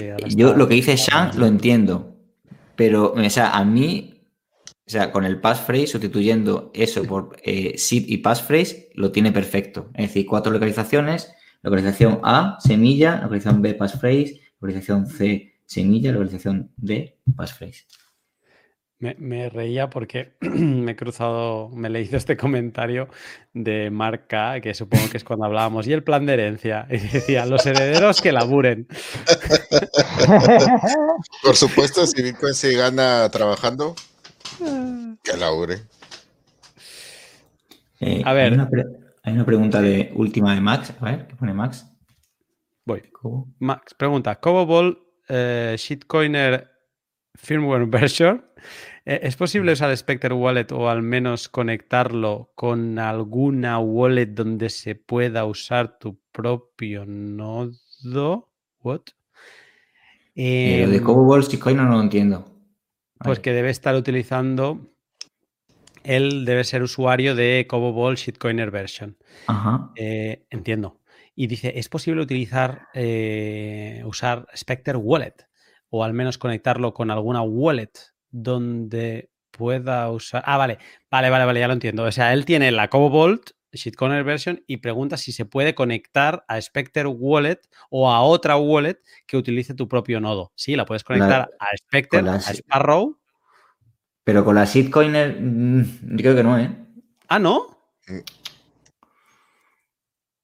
la Virgen. Pues ves, esto es lo que me falta probar. Porque el, pues otro día intenté, intenté, conectarlo al nodo y lo tenía un amigo, la Cobo, y era Shitcoiner y no había manera, ¿eh?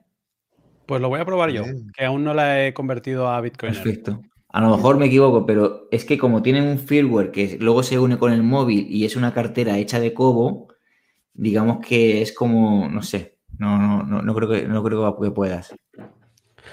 Es más, mientras vamos hablando, a lo mejor lo intento probar. Vale.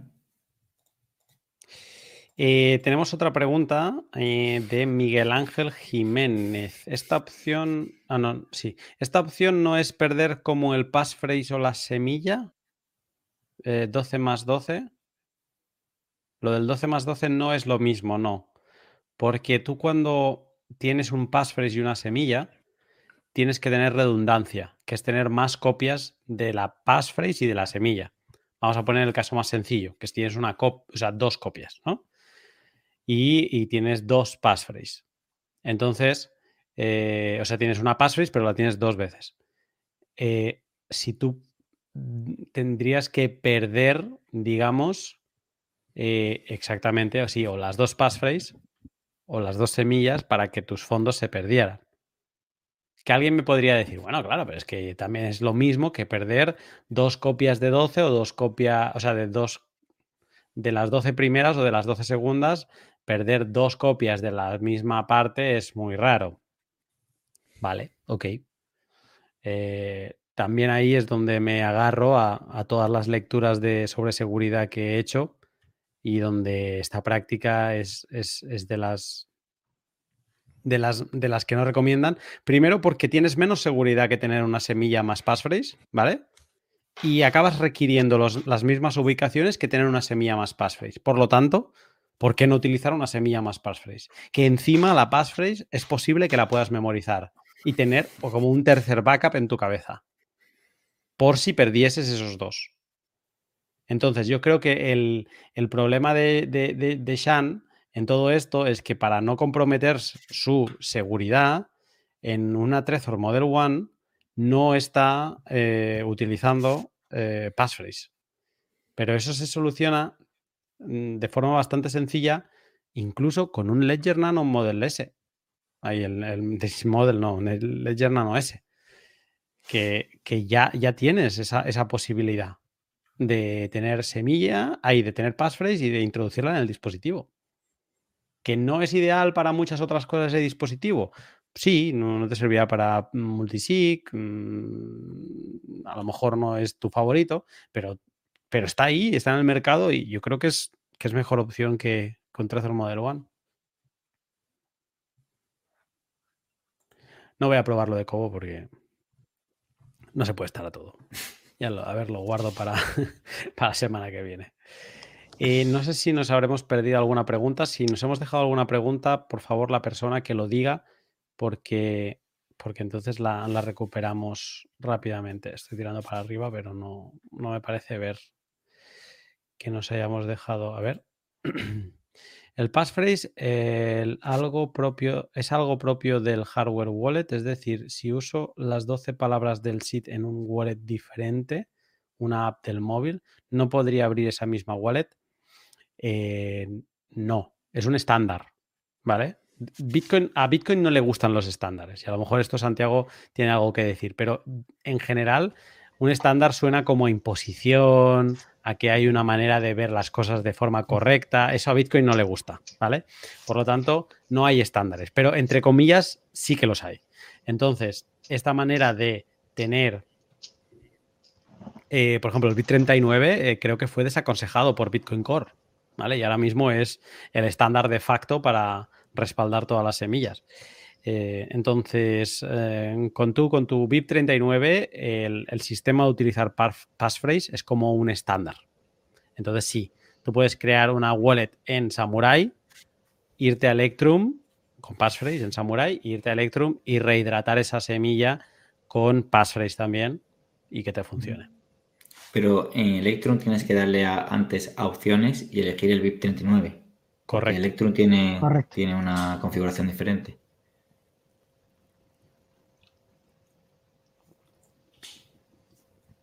Qué bien me está sentando la cerveza de hoy. Hay preguntas, hay más preguntas. ¿Hay más? ¿Abajo? Hay más abajo, abajo. ¿La multisig de casa es segura? Sí, pero hay una cosa que no me gusta. no me gusta nada porque son, porque son eh, usan, eh, creo que usan Ledger y usan Trezor y son sin semilla. No, tienen semilla, son seedless. No, no, no. Creo que ahí estamos mezclando cosas. O sea, tiene. No, sí, los dispositivos que tienes no tienen semilla, son seedless. A ver, si tú tienes un dispositivo, tiene semilla tiene la semilla, pero digamos que está, es decir, tú puedes, tú puedes coger un Trezor y crear eh, una semilla con Electrum, pero sin que te la dé.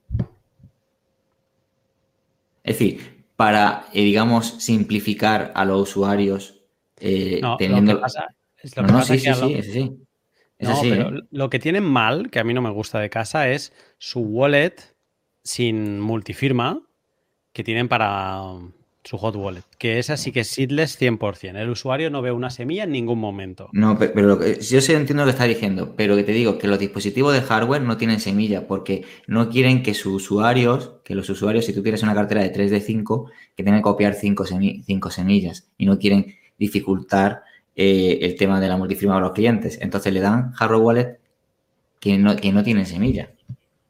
los, los, clientes no saben, no saben la semilla del dispositivo. Escúchame no hay, no te dan ningún hardware wallet. Porque en la opción, por ejemplo, de 10 dólares, que es la económica, eh, tú tienes que aportar los dispositivos. ¿Vale? Eh, el, me parece, ahora voy a, mira, lo voy a mirar, ¿vale? Porque no lo tengo bien mirado. O sea, tú tienes los hardware wallets, pero en el proceso de creación, el cliente no tiene la semilla, no tiene las palabras de recuperación tienen los dispositivos. Si se le rompe un dispositivo, pues lo cambia por otro y, se, crean otra, multifirma. Vamos a mirar. Estamos viendo la pantalla, ¿no? Venga. A ver. ¿Dónde está esto? por acá. Get started. 2 de 3. Vale, how it works. No, how does multisig work? No. Can casa access? No. Free No. No. No. No. Yo es que he estado revisando estos días las soluciones co-custodio que existen y es la que más me ha gustado, ¿eh? Pero... How it works. Vale. Entonces, a ver si lo vemos así rápido, sin rompernos la cabeza. Ay, mierda, pero si es que yo he visto de esto. Yo he visto de esto. Eh, dale, mira, hay un, artículo que pone eh, casa multisig. Eh, un momento. Seedless multisig y casa seedless security model. Hay un artículo. Lo comparto si quieres. Ahí lo tienes. Está hueso. A mí no me quites el hueso de un aguacate.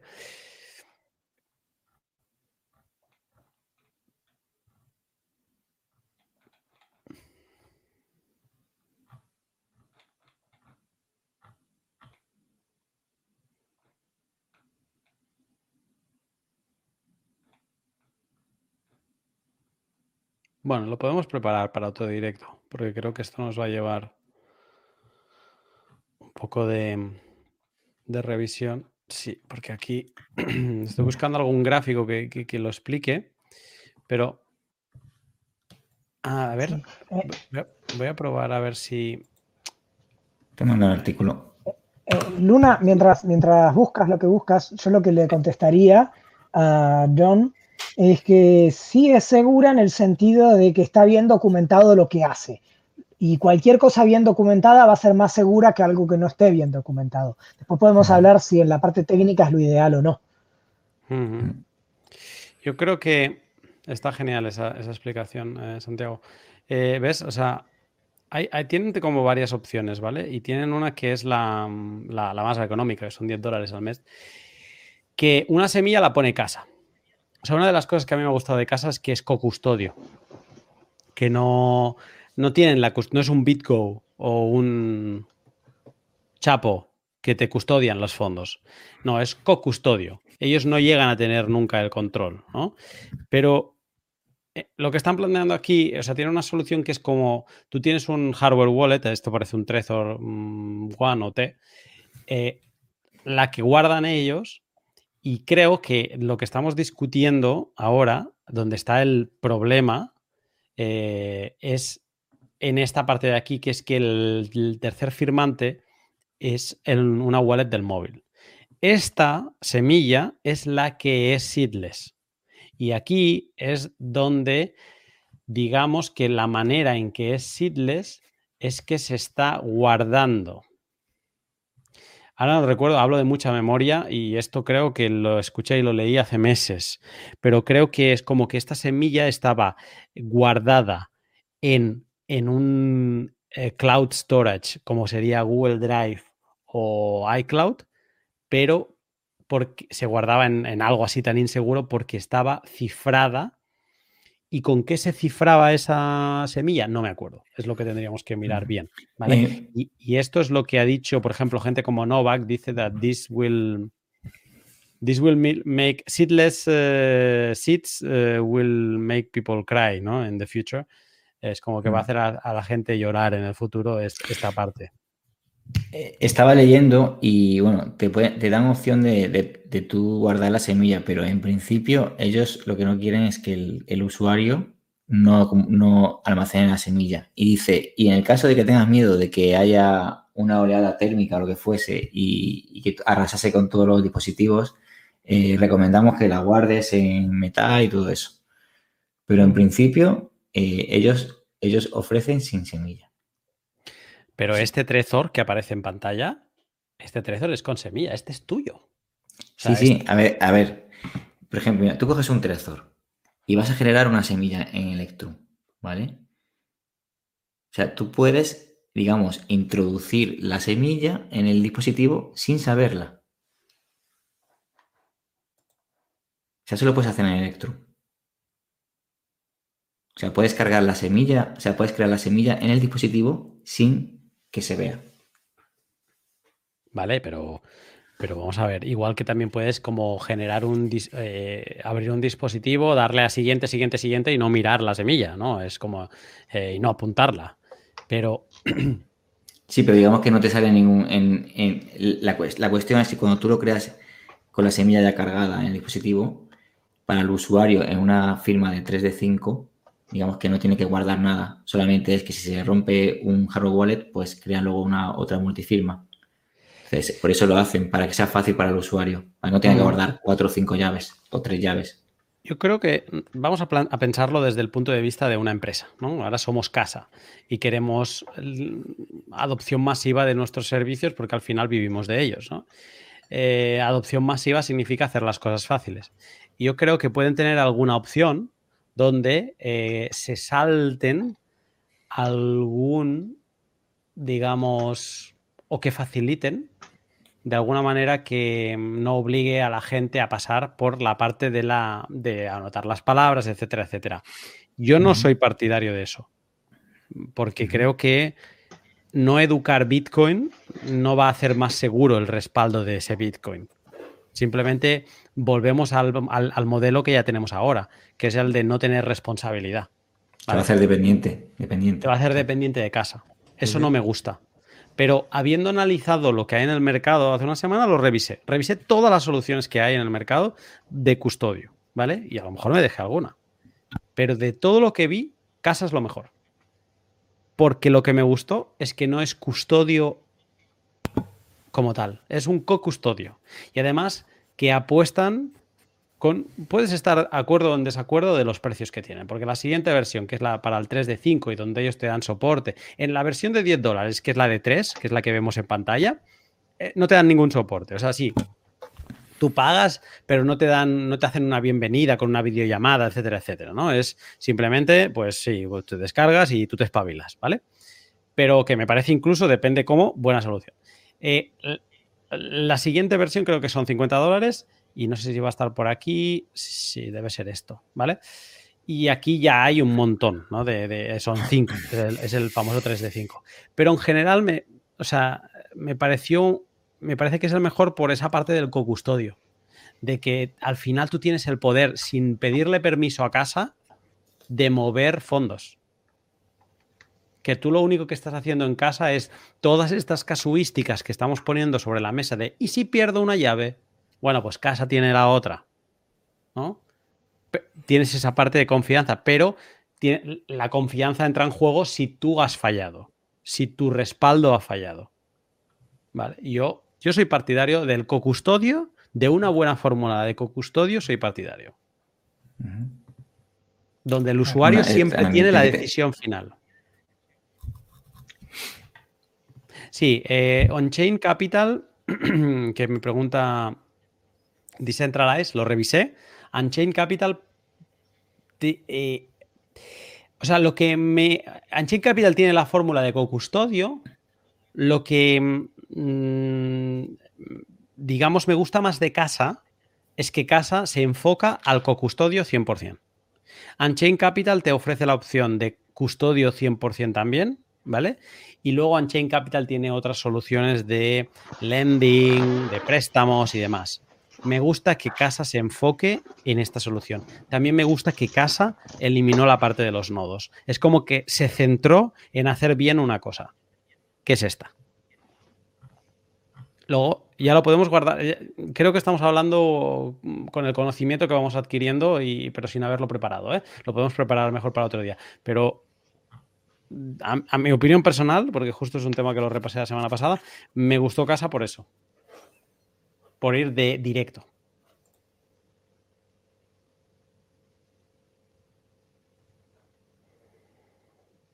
Más preguntas. Parece como que hemos hecho otro directo con esto de casa. Me ha gustado. Ha sido, sí, sin preparar. Fresco.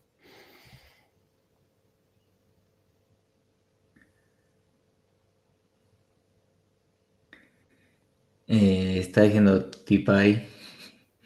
¿Qué dice? Que si, al margen de los que se margen los problemas, me refiero a las correcciones en el firmware de Trezor. Es que no soluciona el principal problema.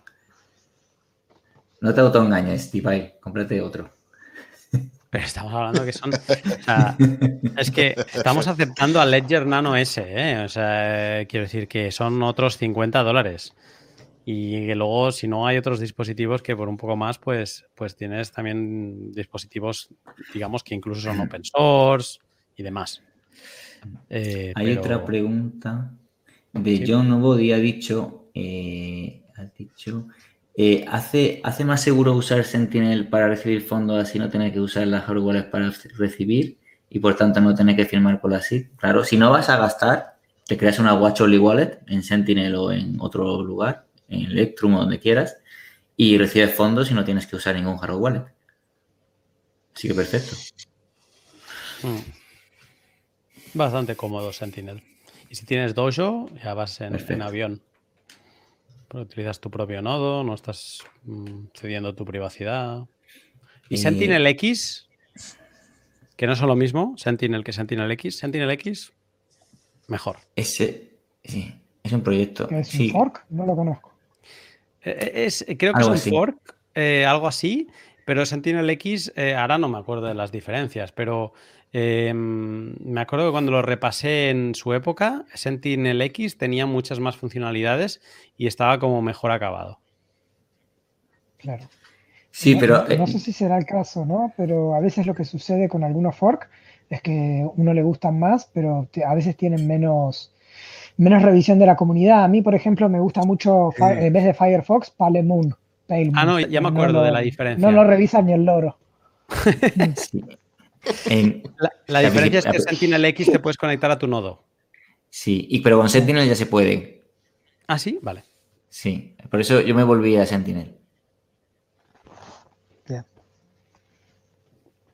Vale. Pues. Pues no sé. Aquí dice que pero hablando de solo custodia, me quedo con Unchain. Ah. ¿Custodia 100% decentralized? Ahora lo comentas. Si es custodia 100%, no sé precios, ¿eh? Pero yo me quedaría a nivel sentimental con Bitgo.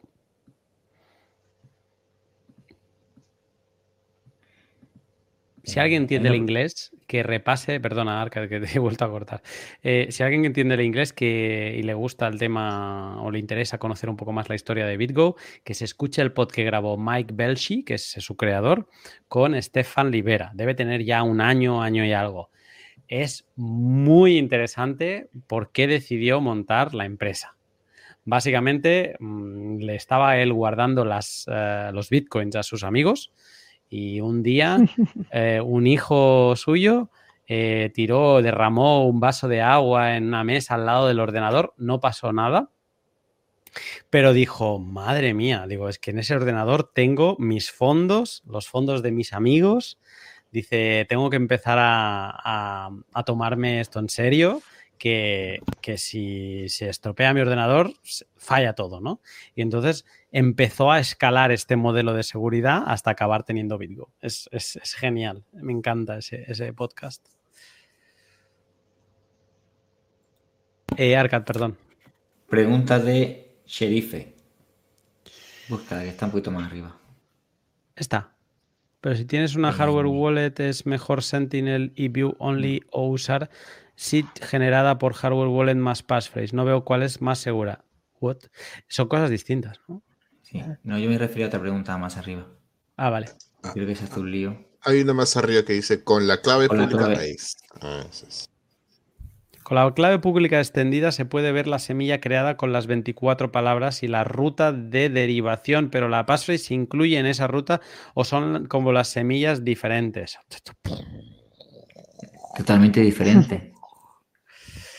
Eh, bomba atómica. Hay varias con- consideraciones con el tema de la Master Public Key. Si uno no utiliza ciertas direcciones eh, que tienen unas características técnicas adicionales, con una o dos private keys más la X Public Key podrían llegar a adivinar las otras private keys. Ujú. Mm.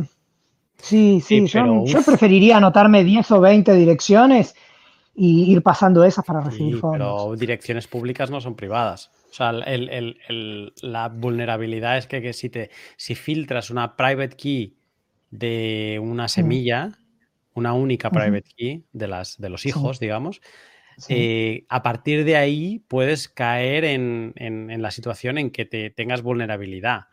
Pero si apuntas public Exacto. keys, da igual.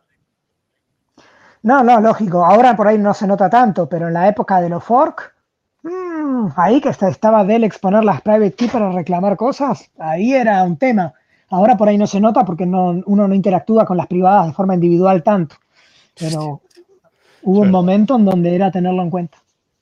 Eh, Sherife, en tu frase es que se mezclan muchas cosas eh, que, no, que, no, que no tienen que ver. Eh, vamos paso por paso, ¿vale? Con la clave pública extendida se puede ver la semilla creada con las 24 palabras. Error. O sea, tú no ves la semilla. Tú las 24, las 24 palabras generan una clave privada extendida que derivada encuentra una clave pública extendida. Pero tú, con la clave pública extendida, no puedes ir hacia atrás. Con la clave privada, con la Master Private Key, sí que puedes llegar a la Master Public Key, pero no al revés. ¿Vale? Y las rutas de derivación, eh, no, con la clave privada extendida se puede ver la semilla. eh, y las rutas de derivación, o sea, ¿se puede ver la ruta de derivación? Bueno, no, es que con una clave pública extendida tú puedes ver eh, todas las derivaciones que existen, ¿vale? Todas las direcciones que están en, todas las derivaciones.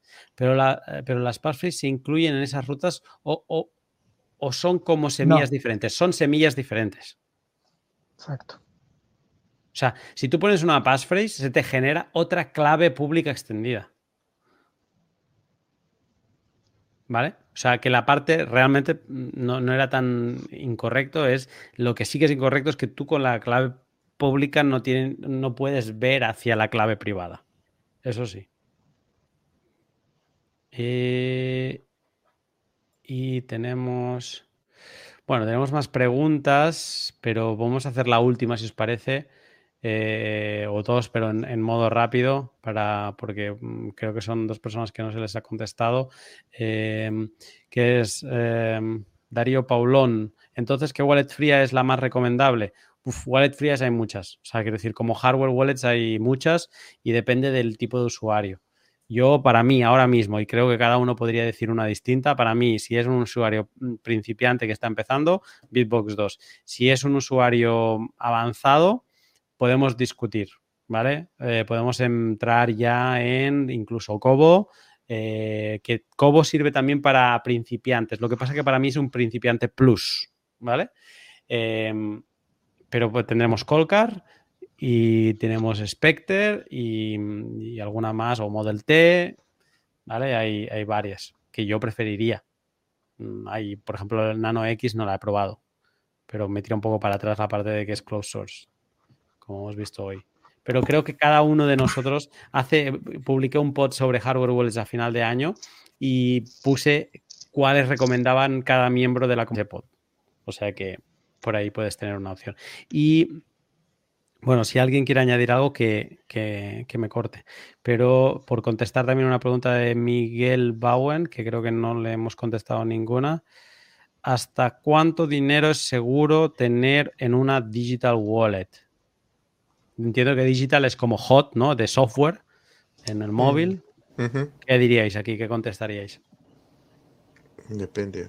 Depende de cada uno en ese caso, ¿no? O sea, digamos, si tu economía te permite tener como máximo o considerar mucho dinero 0.005, entonces, eh, y necesitas, eh, y son ahorros los cuales has demorado mucho tiempo en conseguir y acumular, necesitas tener una, una, una call wallet, ¿no? y, en general, viendo el nivel de apreciación que tiene Bitcoin, eh, cada vez montos que ahora consideramos pequeños, en un año, en dos años, son mucho más valiosos. Y, sí, se recomienda tener mejor las semillas en una cold wallet. Yo, tengo una reglita que suelo, tengo como una regla que, para responder esa pregunta cuando me la preguntan, y es la siguiente. ¿Te afectaría perder el teléfono, verdad? Sí, claro. Normalmente cualquier persona no le gusta perder el teléfono. Bueno, si lo que tienes adentro vale más que el teléfono, imagina, imagínate cuánto más te afectaría. Entonces, como que el valor del teléfono es un punto de quiebre interesante. No, no, no, no es una verdad absoluta y revelada, pero te da una idea de lo que vas a sentir si lo perdés.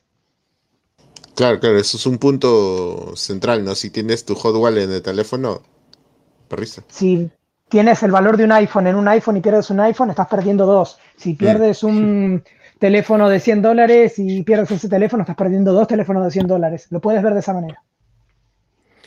Mejor no os digo cuántos iPhones he tenido en algún momento en esta subida en, en Samurai por no acordarme. que a veces decía, madre mía, pero, pero ¿qué está pasando? Básicamente en la digital wallet lo que vas a gastar pero ¿cómo está haciendo Luna? A lo mejor tienes un dinero para gastar y pasa un año y dices, hostia, pues me paso, me paso. y en, en, porcentaje máximo un 1% de lo que tengas. Perfecto, chicos. Bueno, yo me acabo de abrir la segunda porque me ha gustado el directo de hoy. Entonces voy a tener como un post directo de relax.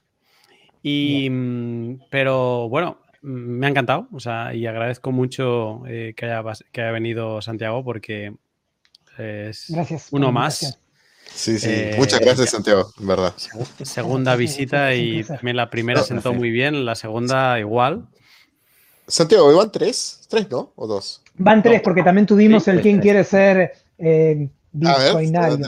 Ah, es verdad. O, Ajá, sí, sí, sí. Sí, la tres. Yo esa creo que solo vino eh, BTC Andrés. Porque lo tengo como grabado en imagen en smoking, ¿sabes? O en traje.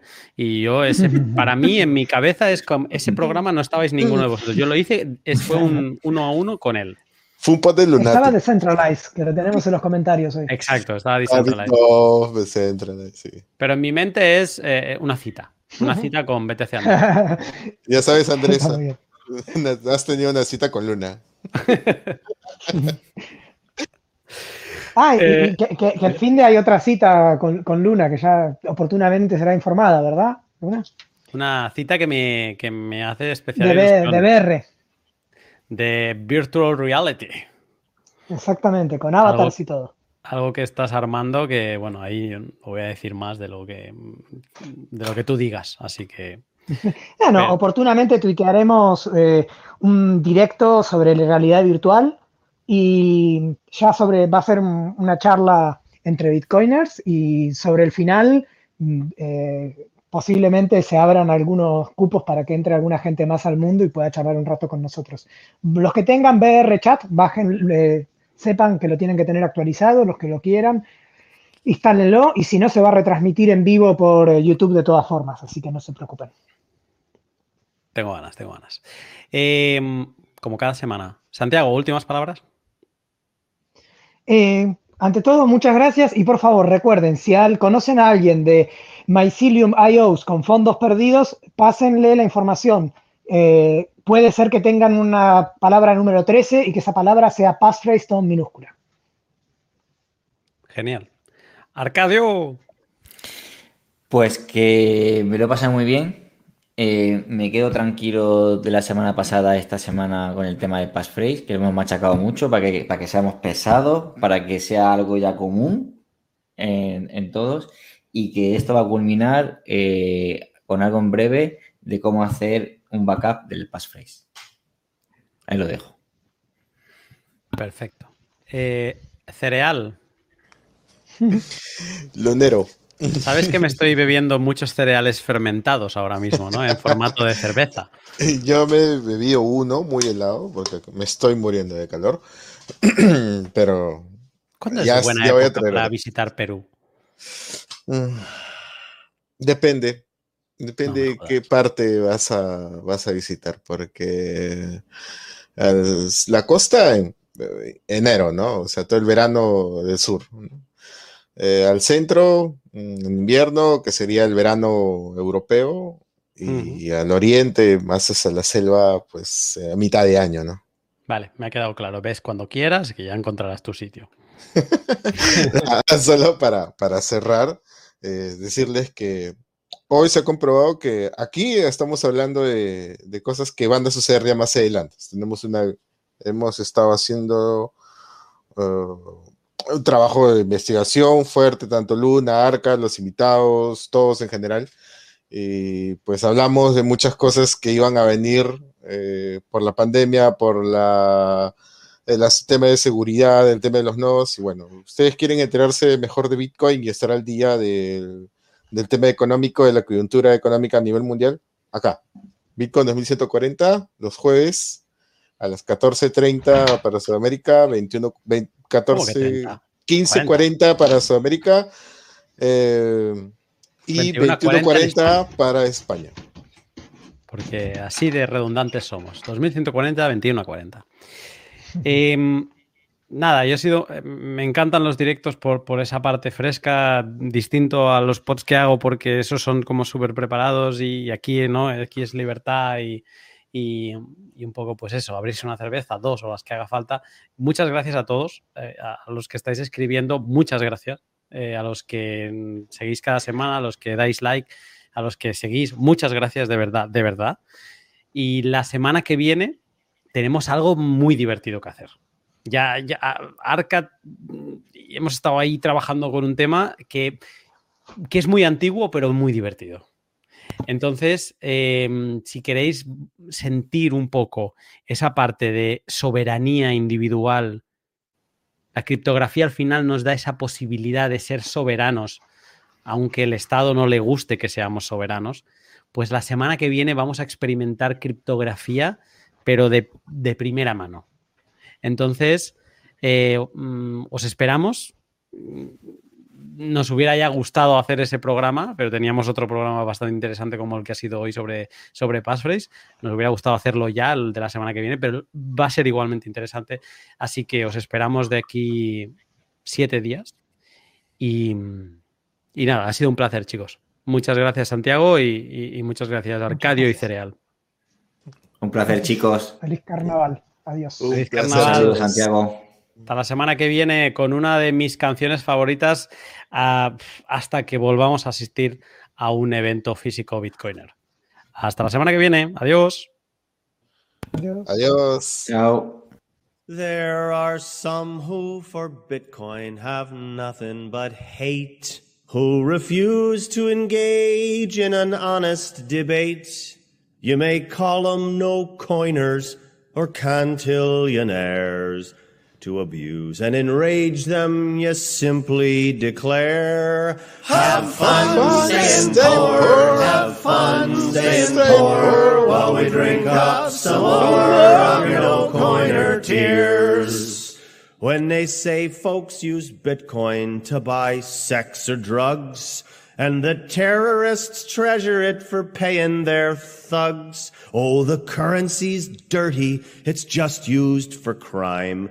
You can laugh in their face while you sing 'em this rhyme. Have, have fun, fun staying poor. Have, have fun staying poor. poor. While we drink up some more of your no coiner tears. When they say that it's boiling the oceans and seas and could power an entire country or three. Or they're wailing, how dare you? We're all gonna die. You could spew out more carbon dioxide to cry. Vamos. Have fun staying poor. Have fun staying poor while we drink up some more of your tears, dear.